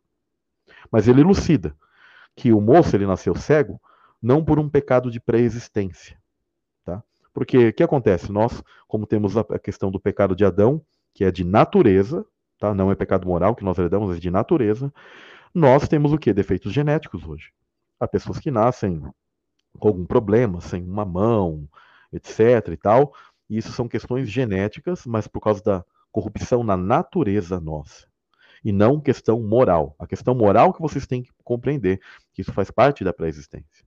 E nem os pais porque Jesus ele confirma que você não é da pecado dos pais, o que vai em total uh, contraponto aquilo que a igreja ensina, que nós herdamos pecado de Adão e Eva. Pé, Adão e Eva são nossos pais, mas agora eu herdei pecado deles, contradizendo a própria Bíblia? Não. Nós não herdamos pecado de Adão e Eva, porque em realidade a única coisa que a gente herda é a questão da natureza corrupta, onde nós estamos adentrando hoje no avatar humano, que ele é um, um, um tipo de corpo inferior ao corpo de Adão, que foi dado a ele. Porque nós iríamos nascer naquele local ali, no Éden, para que passássemos nossa escolha. Percebam que Adão e Eva já estavam em provação. Eles não nasceram num local onde tudo era perfeito. Percebam que ali existia noite e dia. Ou seja, quando há noite, significa que há trevas. Há uma dualidade. Não é como os céus, que é sempre dia, que a Escritura deixa claro, que não haverá mais noite. Vocês estão entendendo os pontos aí? Então, o próprio sistema de Adão e Eva já era um sistema uh, dual, onde ali havia uma, uma escolha é, muito clara. Tem alguma outra pergunta interessante? E quando e o aborto é natural? Eu... Hum, ah, vamos é, reencontrar essa... os filhos perdidos? Com certeza. Essa pergunta aí é, um, é uma. Desculpe só, é, eu quero fazer uma ligação com, uh, com uma pergunta que eu ia fazer, porque há dois anos e pouco, uhum. a minha esposa perdeu um bebê que nós, nós, nós estávamos esperando, essa criança tinha nome uhum. já. Ela já tinha meses já, inclusive? Tinha quase quatro meses já. Uhum. E, e aí a gente tava, tipo, uh, é, é a dúvida de muita gente, né? Eu já vi tu falando isso em outras lives sobre isso, né? Mas eu, eu queria que tu explicasse. Com certeza, a escritura ela confirma que nós encontraremos nossos tanto antepassados, né, pessoas antes de nós, como as que são posteriores, por consequência, obviamente, nossos filhos. E, inclusive, uh, se percebe que nós teremos noção que neste mundo a pessoa ela teve esse tipo de papel, do qual ela foi dada esse tipo de missão. Quem é pai, quem é mãe, quem é seu avô e etc. A pessoa terá no essa noção. Apesar de todos nós sermos o que em realidade, espiritualmente, irmãos. Né? Somos irmãos. Mas, uh, sim, com certeza você vai encontrar essa pessoa lá e os mistérios lá serão totalmente abertos, esclarecidos. Isso é muito lindo, meu irmão. Eu é, tenho é, também, minha, minha, minha mãe perdeu uma, uma criança também, eu não me lembro com quantos meses, então eu tenho um irmão que não nasceu aqui, que não ficou aqui, uh, não foi dado à luz, né? Mas obviamente ele chegou a vir para cá, né? Porque isso, isso que eu te disse. Já no ventre, Deus ele trata com a criança ali, tá? E há um tratar muito profundo. E quando ele, ele sabe daquele que também já é um filho do maligno, né? Um rebelde. Então, esse é o grande ponto. E tinha uma, uma, uma, uma outra coisa aqui, cara, que eu não vou julgar a pessoa. Sinceramente, eu não lembro dessa pessoa no meu chat aqui, tá? E não vou comentar de, de onde que pode ter vindo aqui, mas, tá? Uh, Cláudio André Rodrigues Cardoso. Uh, cara, não precisa te preocupar que eu não vou te dar muito ibope aqui, tá? Mas eu vou ler a tua pergunta, uh, a tua afirmação. E desviarão os ouvidos da verdade, voltando às fábulas. Agora, eu quero falar uma, uma coisa aqui, porque esse rapaz aqui ele tá dizendo que é gnose e tal. Uh, rapaz, eu vou te dizer uma coisa. Há dois anos, quando a minha esposa perdeu o bebê, ela perdeu o bebê no pior momento da nossa vida. Tá, Cláudio? Uh, no mesmo dia que ela perdeu o pai dela. Ela perdeu o pai dela, o meu sogro, que era um dos meus melhores amigos que eu tinha. Uh, ela perdeu o bebê. Uma semana antes a gente tinha per perdido um cachorrinho nosso. Era um momento horrível que a gente estava passando e a gente não foi nem no funeral dele porque a gente tinha uma esperança ainda de a gente tinha ultrassom mar, marcado numa outra cidade aqui em Santa Catarina e a gente foi fazer esse ultrassom. Ela já tinha sangrado, já não sente as dores nas mamas, tá? E a gente tinha essa esperança. Ela não foi no funeral do próprio pai dela. A gente saiu de lá do ultrassom, o médico falou que não tinha feto nenhum mais ali, que ele tinha se desprendido e coisa e tal. Beleza. A primeira coisa que a gente foi fazer foi ir num templo. E aí, quando a gente foi nesse templo, eu vou, eu vou, eu vou contar essas duas historinhas bem curtinhas, tá? A gente foi na Igreja Universal dessa cidade, tá? E na Igreja Universal, a gente ouviu de um pastor lá que a gente não tinha que se preocupar, porque ele não tinha, ele ainda não era uma pessoa que não tinha consciência, que não, que, que não, que não era nada, ele era só um feto, né? Agora vamos aliar esse pensamento a, ao outro lado da igreja. Eu nem sei que, que denominação. Não, é, é, um, é, uma, é uma cabecinha das pessoas desse tamanho, tá? Esses são os mestres da lei, tá, ô Claudião? Que estão que, que nas fábulas, que falam as línguas estranhas, sapateando, e que Deus é desse tamanho acorrentado naquela porra daquela igreja. Desculpe o palavrão aí, Samuel. E quando a gente estava voltando dessa, dessa cidade, teve todo aquele cortejo de fúnebre para ir para nossa casa. A gente tinha recém se mudado do Rio Grande do Sul para Santa Catarina, tá? E o, o pastor da nossa ex-igreja lá no Rio Grande do Sul, ele veio para o funeral e eu, cara, eu conheci ele há uns quatro anos já. E ele olhou no meu olho e falou para eu não uh, pensar mais nisso porque não era, uh, que não tinha consciência, que não era uma pessoa que não tinha que me preocupar. Isso aí, Claudião, isso aí é fábula. Isso é fábula. Desculpe eu estar me exaltando contigo, mas isso que eu estou dizendo aqui é uma experiência real. E que eu sei que eu não sou o único aqui. Tu uhum. dá ouvido para o pastorzinho que te engana a vida inteira, como já me enganou, como já, já enganou Samuel, enganou várias pessoas aqui. Isso aí, eu vou colocar o outro com, comentário que tu disse ah, aqui, ó. Isso aqui, ó, desculpe te dizer, mas não, não é pra gente, tá? O pastor, ele vai te dizer que tu não tem que conhecer isso aqui. Que Deus apenas nos ama e ponto final, e cala tua boca e dá meu, e dá meu dinheiro aqui. É isso que ele faz, tá?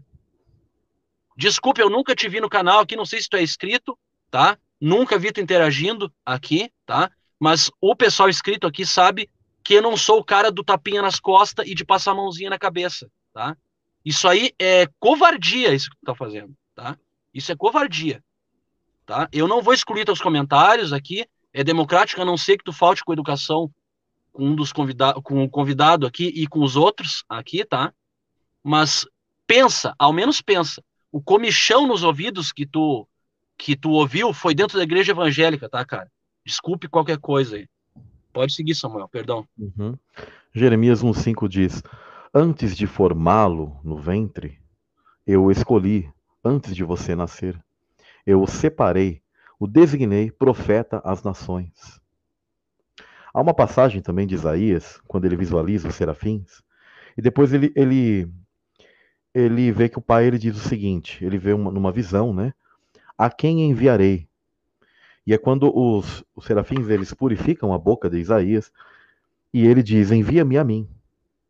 Inclusive essa visão é, é interessante que uh, Isaías já era um profeta, um servo de Deus, já estava aqui na Terra, mas ele está vendo algo atemporal do passado dele, onde ele se dispõe a ser enviado. Está entendendo, tá entendendo que profundo, que interessante? A mesma coisa o Messias. A Escritura mostra que o Messias ele escolheu, ele, ele decidiu ser um sacrifício para nós. E, e ainda, algo que as pessoas pouco sabem: o Messias colocou algo em risco. Porque vocês sabiam, porque ele não se trata de, de ser o pai, tá? Ele não é o pai. Isso é algo que as pessoas confundem muito. Vocês sabiam que havia possibilidade de que ele poderia falhar, mas ele veio aqui foi perfeito. Ele é o nosso verdadeiro. Uh, as pessoas, claro que o termo herói hoje tem uma conotação diferente, né? Mas assim, ele é aquele verdadeiro herói ou aquele que fez tudo por nós. Por isso que a Escritura concede, né, uh, nas, na, naquilo que o Pai ele ordena e fala assim: homenageiem ao Filho, se dobrem, adorem, porque senão o Pai se, é, se ira. Assim é colocado na Escritura. Por quê? Porque foi dado poder nos céus, na terra e debaixo da terra, em todas as dimensões, ao Messias por aquilo que ele fez, porque ele se colocou na brecha.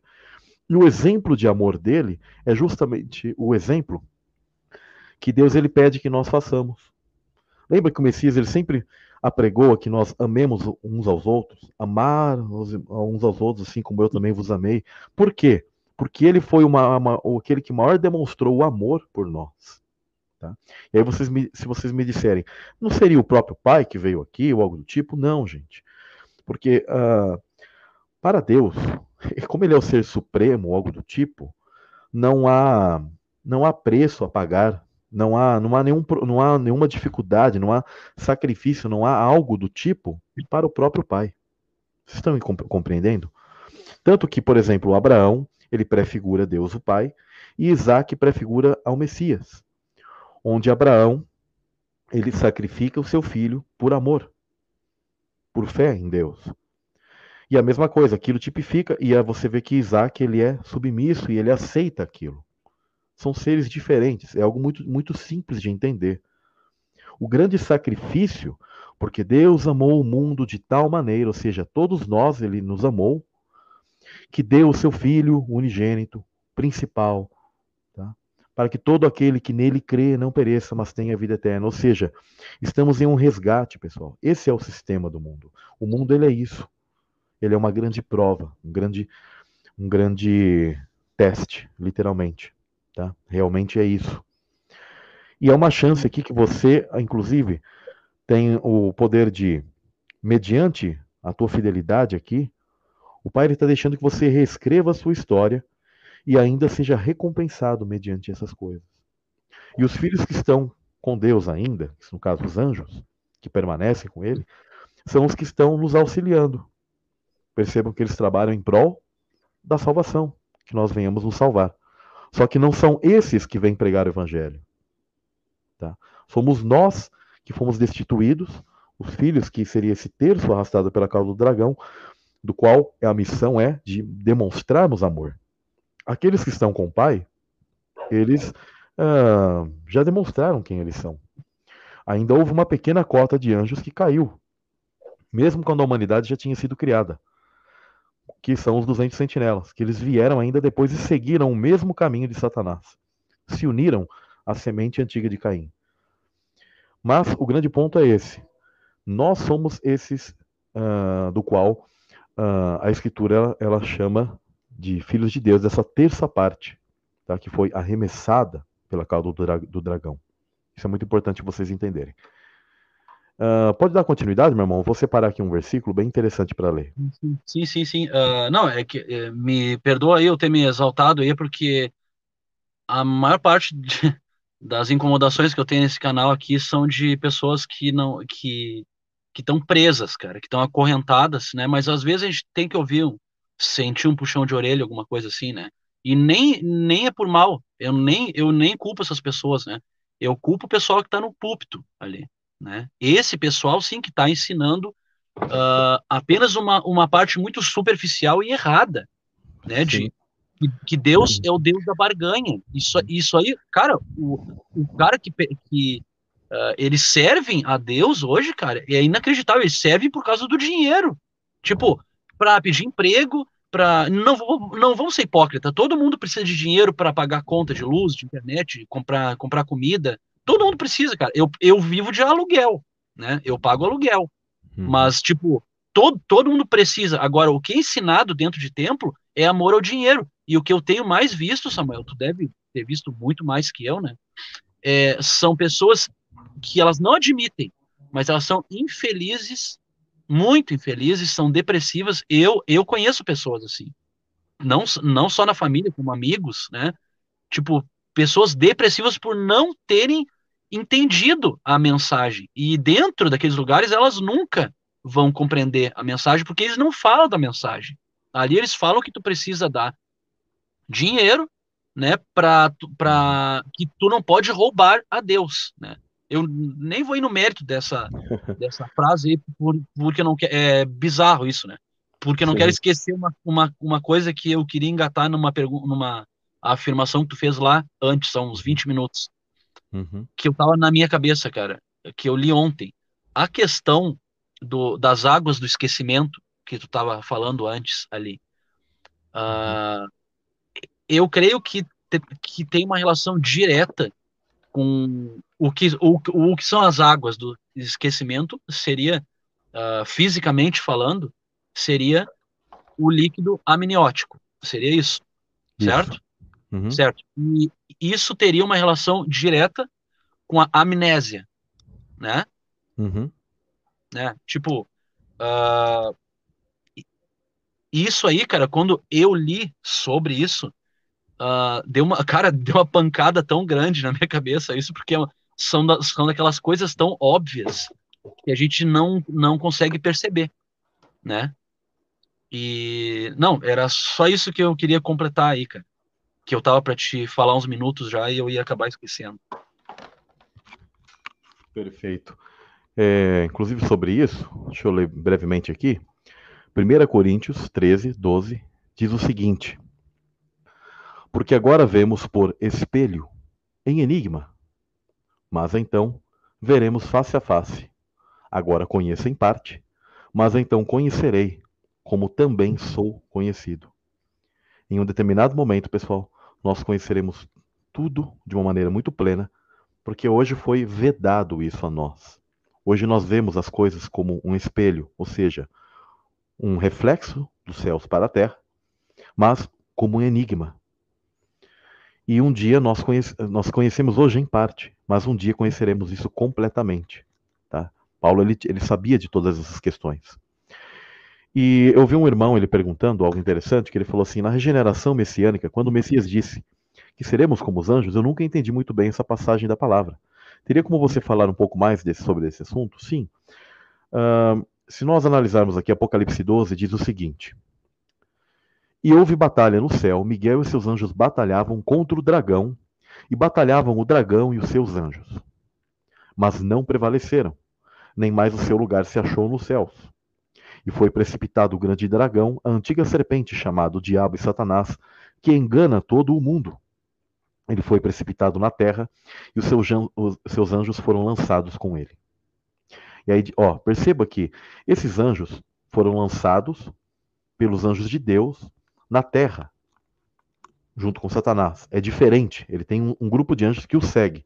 É diferente daquele grupo que está lá em cima, onde diz que a sua cauda levou após si a terça parte das estrelas e arrojou-as sobre a terra.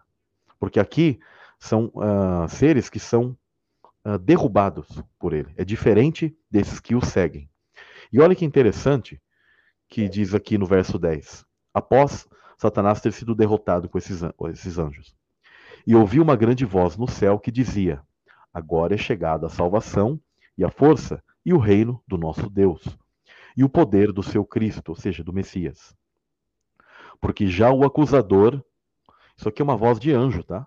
E olha o que, que ele diz: já o acusador de nossos irmãos é derrubado, o qual diante do nosso Deus os acusava de dia e de noite. Vamos repetir aqui? Porque já o acusador de nossos irmãos é derrubado, o qual diante do nosso Deus os acusava de dia e noite. E eles o venceram pelo sangue do Cordeiro e pela parábola do seu, de seu testemunho e não amaram suas vidas até a morte. Ou seja, uh, nós somos irmãos dos seres celestiais, dos anjos, porque somos anjos. Por isso que a Escritura não hesita a chamar os pregadores das igrejas da Ásia de anjos, porque ela sabe que nós somos anjos. Em Malaquias, fala sobre uh, João Batista, e ele é chamado, quer ver? Deixa eu pegar aqui, Malaquias.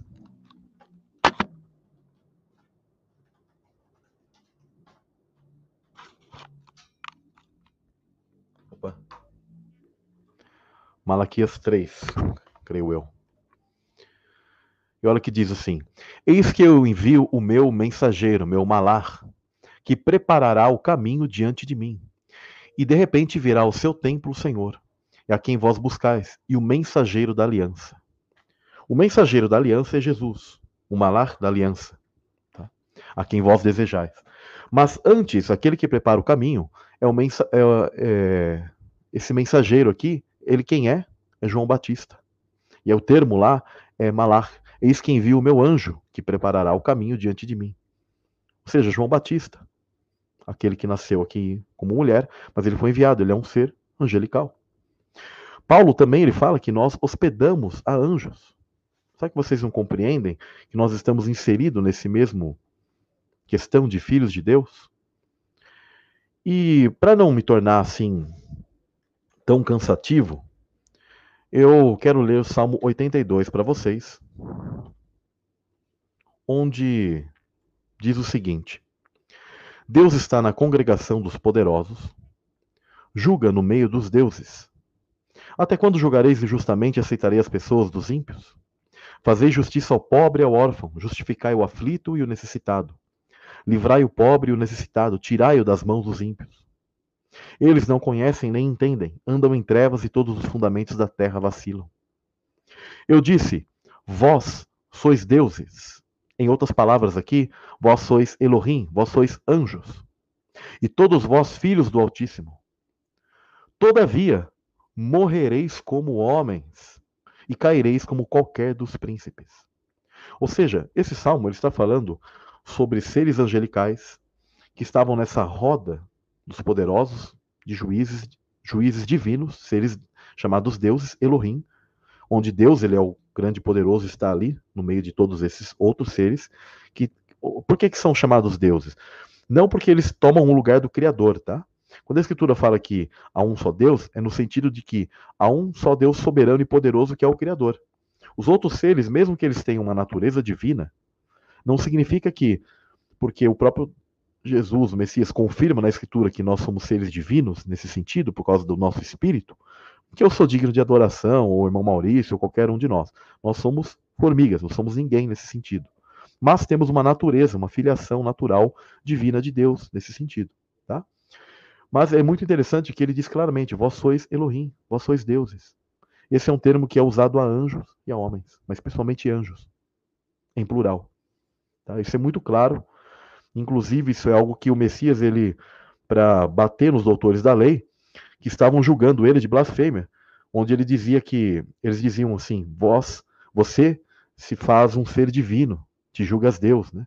E aí ele fala, olha, a escritura, ela não pode ser anulada, está escrito que vós sois deuses. E é isso que é interessante, a continuação do verso, né? Todos vós, filhos do Altíssimo. Lembra que eu falo que nós somos o quê? O que são anjos, o que são homens, o que é Jesus, filhos de Deus, que portanto são seres divinos. Mas entre esses, obviamente, o Messias é o que tem destaque. Ele tem primazia, unigênito e primogênito no sentido de principal. Inclusive, alguns até falam sobre a questão de ordem de nascimento. Primogênito não significa ordem de nascimento, tá, pessoal? Necessariamente. Tanto que na Escritura, uh, no Novo Testamento, Isaac é chamado de primogênito de Abraão. Mas todos nós sabemos que Ismael nasceu antes que Isaac. Mas por que a escritura chama Isaac de primogênito? Porque o termo primogênito ele tem como sentido real mesmo, de principal, antes da questão de nascer primeiro que o outro. E aqui os Salmos 82 são bem claros que, todavia morrereis como homens. Por que, que o verso 7 está dizendo isso? Vocês são deuses, mas morrereis como homens. Porque nós, que somos homens, somos seres divinos que adentramos em um corpo. Muito, muito simples, irrefutável isso. Tá? Vocês não precisam ficar em choque por esse tipo de informação. Ao contrário, eu, eu quando eu analiso isso, eu dou mais valor no irmão, nas pessoas que estão ao meu lado. Que eu olho e falo assim, poxa, aqui tem um filho de Deus que está nesse mundo, passando pela mesma situação que eu, e nós devemos pregar o evangelho para todos e nos arrepender.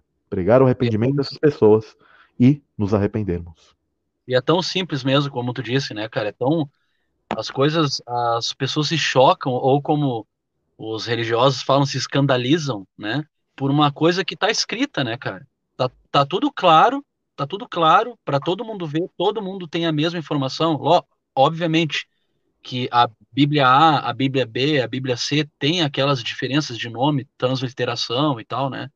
Só que a mensagem, no fim das contas, sai da própria boca do Messias, né? Sai da própria boca do Messias e as pessoas acabam não, não captando isso. Por exemplo, que, que sobre essa mensagem de Jeremias 1:5, né, que a gente falou lá no começo da live, né, cara? Que ele nos conheceu antes que nós fôssemos gerados no ventre da madre, né? E tá escrito ali, cara, como que a pessoa vai ter nascido aqui do nada, ter encarnado, né? Do nada, né? E simplesmente ela, ela, ela é um amontoado de carne que, que Deus ama, né? Não, pessoal, não. A questão da, da, da nossa existência antes do nosso nascimento é uma coisa muito profunda e tá nas escrituras, pessoal. Vai ter gente que vai, vai falar que que é isso, que é aquilo, como o rapaz ali, o, o nosso campeão ali falou que, que isso é fábula, né? Mas uh, isso, isso é muito profundo, pessoal. É muito profundo. Aí tá os, o sentido de toda a nossa vida. Vocês compreendem? Uhum. E, tipo, uh, em, porque nascemos, dias, né? Sim, porque nascemos, passamos pela água do esquecimento, uhum. né?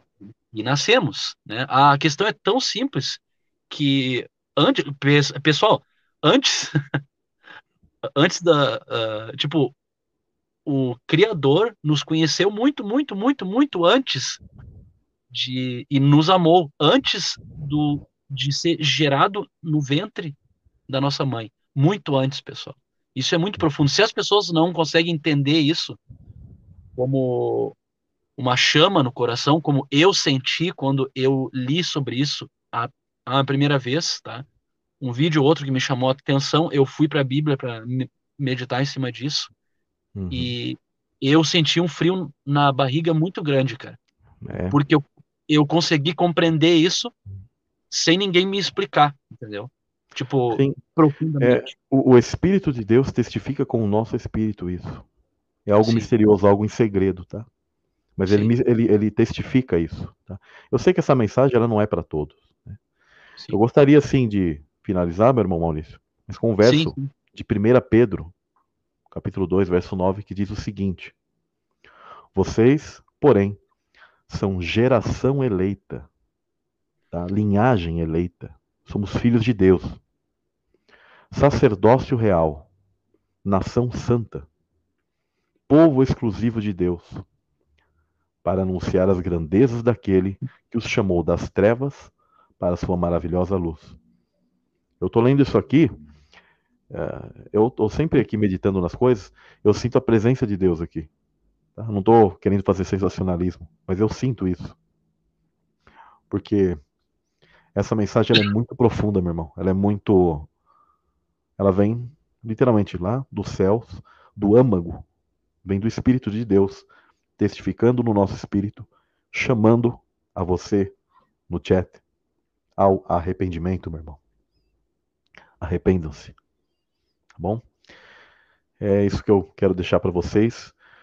É um no canal está fazendo uma série completa sobre isso, onde são colocados de maneira mais compilada e organizada todos esses pontos. Eu não quis que a live ela fosse enfadonha, mas colocar várias questões profundas, sim, mas de uma maneira resumida para aqueles que venham escutar isso aqui pela primeira vez. Eu já fiz várias lives falando sobre esse tema e às vezes eu sempre busco até ter, uh, não usar uma receita de bolo, mas aplicar vários pontos para as pessoas aquilo que eu sinto no coração na hora que eu vou ministrar isso. E eu quero agradecer muito, meu irmão Maurício, pela oportunidade de estar tá falando sobre esse tema aqui, de estar tá aqui no teu canal, primeiramente, e também falando esse tema que é um tema muito importante. E logo aí você vai estar tá indo no meu canal. E, e, é isso, meu irmão. Te agradeço muito uh, por essa oportunidade, por esse privilégio de, estar tá aqui. E, e, eu quero que você, nesse, no, no, chat, medite sobre todas essas questões. Tá? Medite que você não é um ser aleatório, mas que você tem um porquê de você vir aqui. E nesse porquê você está se regenerando, buscando uma redenção, um arrependimento, e Deus ele tem uma missão para você, para nós. Para que a gente, antes de retornar à nossa pátria celestial, que nós venhamos a chamar nossos irmãos para retornar conosco. Tá? Ô, Glória. Mas é isso, meu irmão. Cara, eu quero te agradecer uh, de, do fundo do meu coração, cara, por toda a humildade que tu tratou com a minha pessoa desde o começo, tá? Eu sinceramente não consigo entender essa esse certo repúdio, né, que algumas pessoas que vieram no chat aqui têm, né, pela tua pessoa. Eu não sou ninguém, eu não sou Deus para ju para julgar ninguém, como as, como ninguém aqui do chat é, como tu não é, né?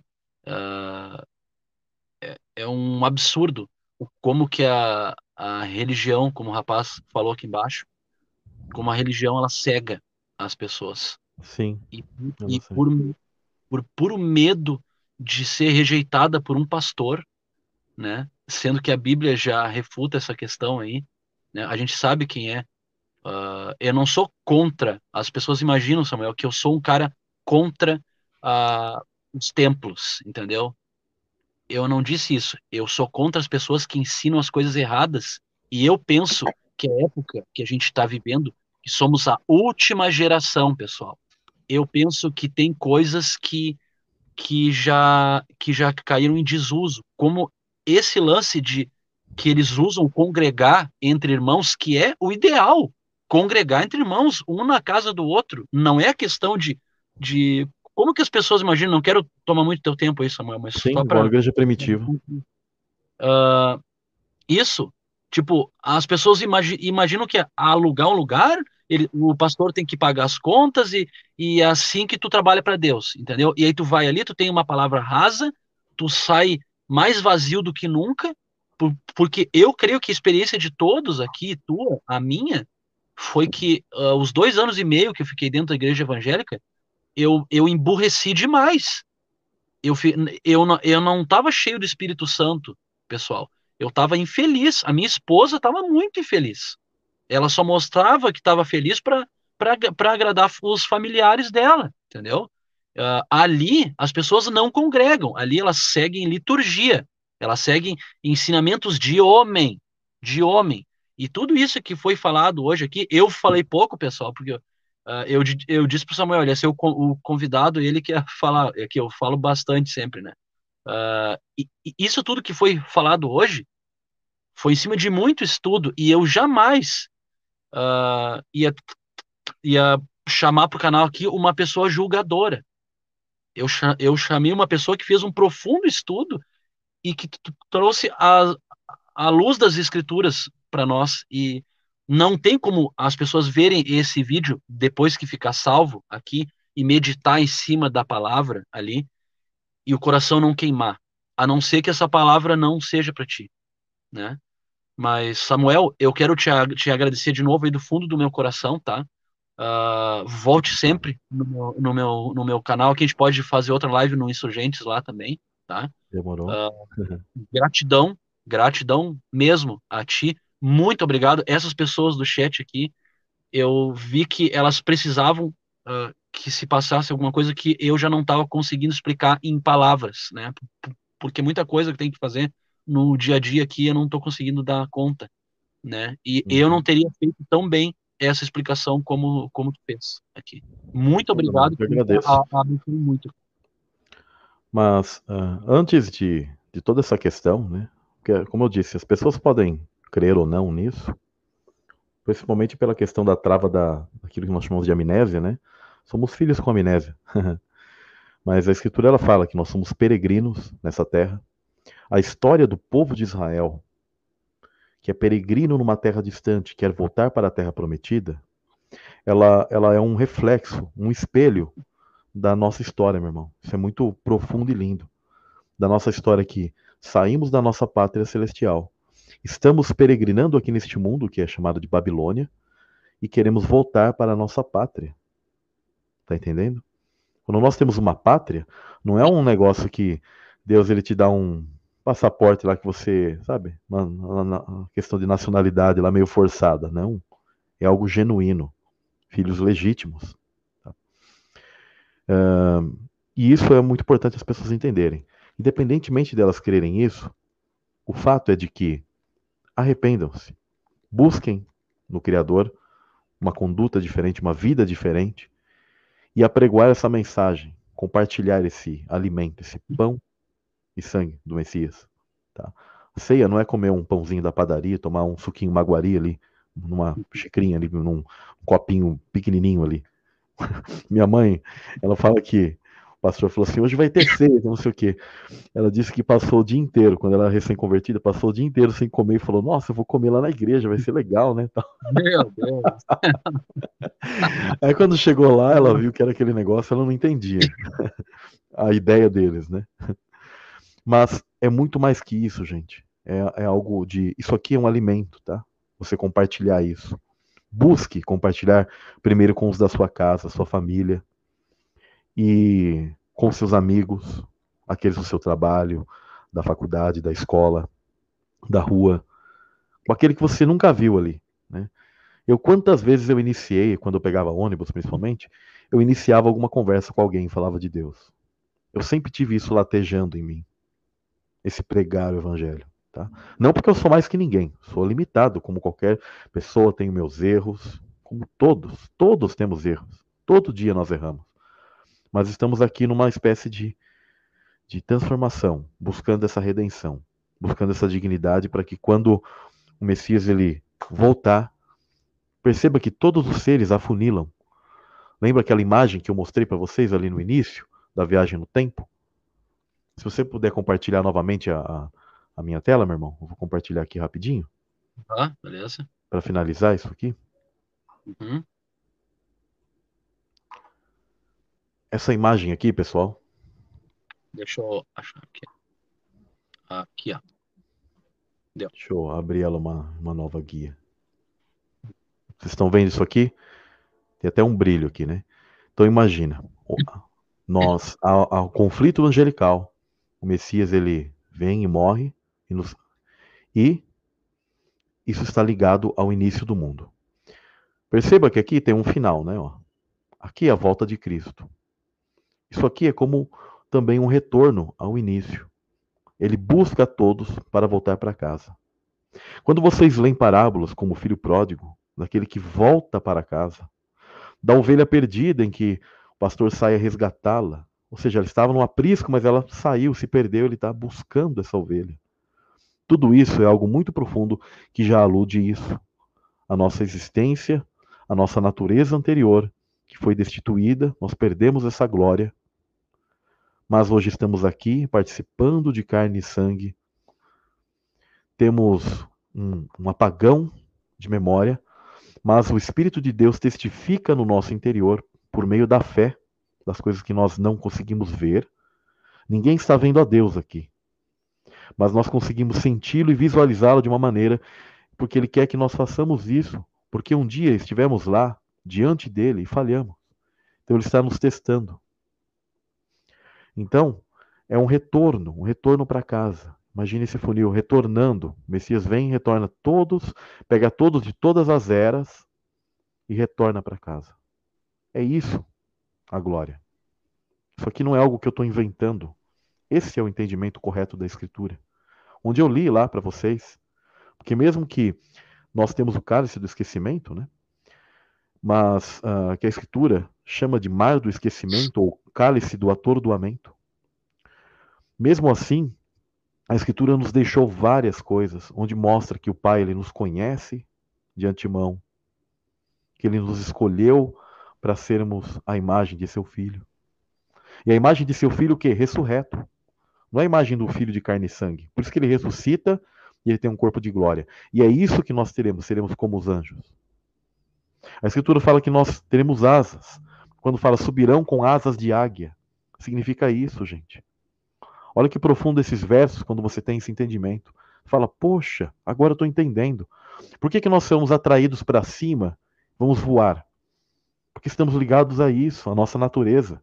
Por que, que você tem sonhos que você voa? Porque é uma memória genética, uma memória espiritual, lá no teu ser. Por que, que você tem essa saudade de Deus? É uma memória, é o teu espírito recebendo o chamado de Deus lá no teu âmago, dizendo: Volta para mim, vem, arrependa-se. Você é meu filho. Glória. Exatamente como o filho Glória. pródigo, né? Que o pai corre em direção a ele e o abraça. Ele fala: Pai, pequei contra os céus e contra ti.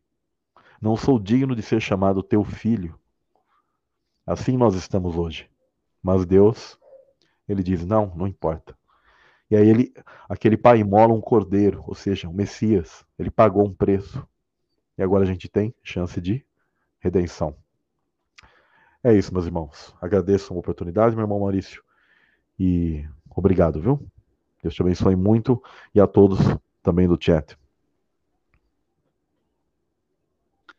Ah, nossa, e, e, isso foi profundo demais. Foi profundo demais isso. Profundo demais. E eu, eu só tenho, cara, a te agradecer hoje, tá? Uh, eu não tenho palavras aqui, cara, tá? Pela, antes de, de qualquer coisa, pela tua humildade que tu teve em vir aqui, né? O pro pessoal que não sabe, aqui, quando eu entrei em contato com o Samuel, isso não combinei com ele que eu vou falar, tá?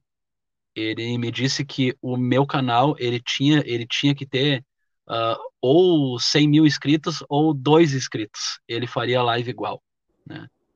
Isso é só para as pessoas entenderem a, a, pessoa que ele é, né? Eu quero agradecer do fundo do coração cada uma dessas pessoas aqui, uh, cada uma das quase 200 pessoas que vieram hoje aqui para para para absorver todo esse assunto hoje que a gente conversou, né? Que cada uma dessas pessoas aqui uh, tem um final de semana maravilhoso, cada um de vocês que veio aqui. Muito obrigado mesmo, pessoal. E as pessoas que vieram aqui para discordar e para xingar ou, ou coisa assim, tá? Uh, essas pessoas aí uh, não me levem a mal que eu disse antes ali, tá? Mas eu creio que tem que ter quando as pessoas estão falando aqui, expondo um assunto profundo, que que tem um pouquinho de respeito, só, né? Antes de vir apontando o dedo, porque o Messias não não fez esse esse, esse tipo de coisa, né? Tá? Pessoal, duas horas de live hoje, tá? Uh, muito, muito obrigado a cada um de vocês. Obrigado Samuel. Não sei se o Samuel tá, tá ouvindo aí. Eu vi que ele cortou o microfone ali. Tá. Tô aqui. ah, tá aí, tá aí, beleza. Uh, cara, muito obrigado mesmo, tá? Pela tua humildade. Desde o começo que a gente começou a falar. O canal tá aberto para a hora que tu quiser vir para trazer um assunto aqui, tá? Tanto aqui como no Insurgentes, lá, tá? Ninguém nunca vai apontar o dedo para ti, tu pode ter certeza tá? E obrigado, fera. Obrigado mesmo, que Deus te abençoe muito, cara, muito, porque tu é um cara muito gente boa. Tamo tá? junto, meu irmão Maurício, eu que agradeço. e eu quero finalizar aqui como a gente fin finaliza aqui. Se a gente não se vê amanhã, então, bom dia, boa tarde, boa noite, pessoal. Bom fim de semana para vocês e que Deus abençoe a cada um de vocês. Abraço.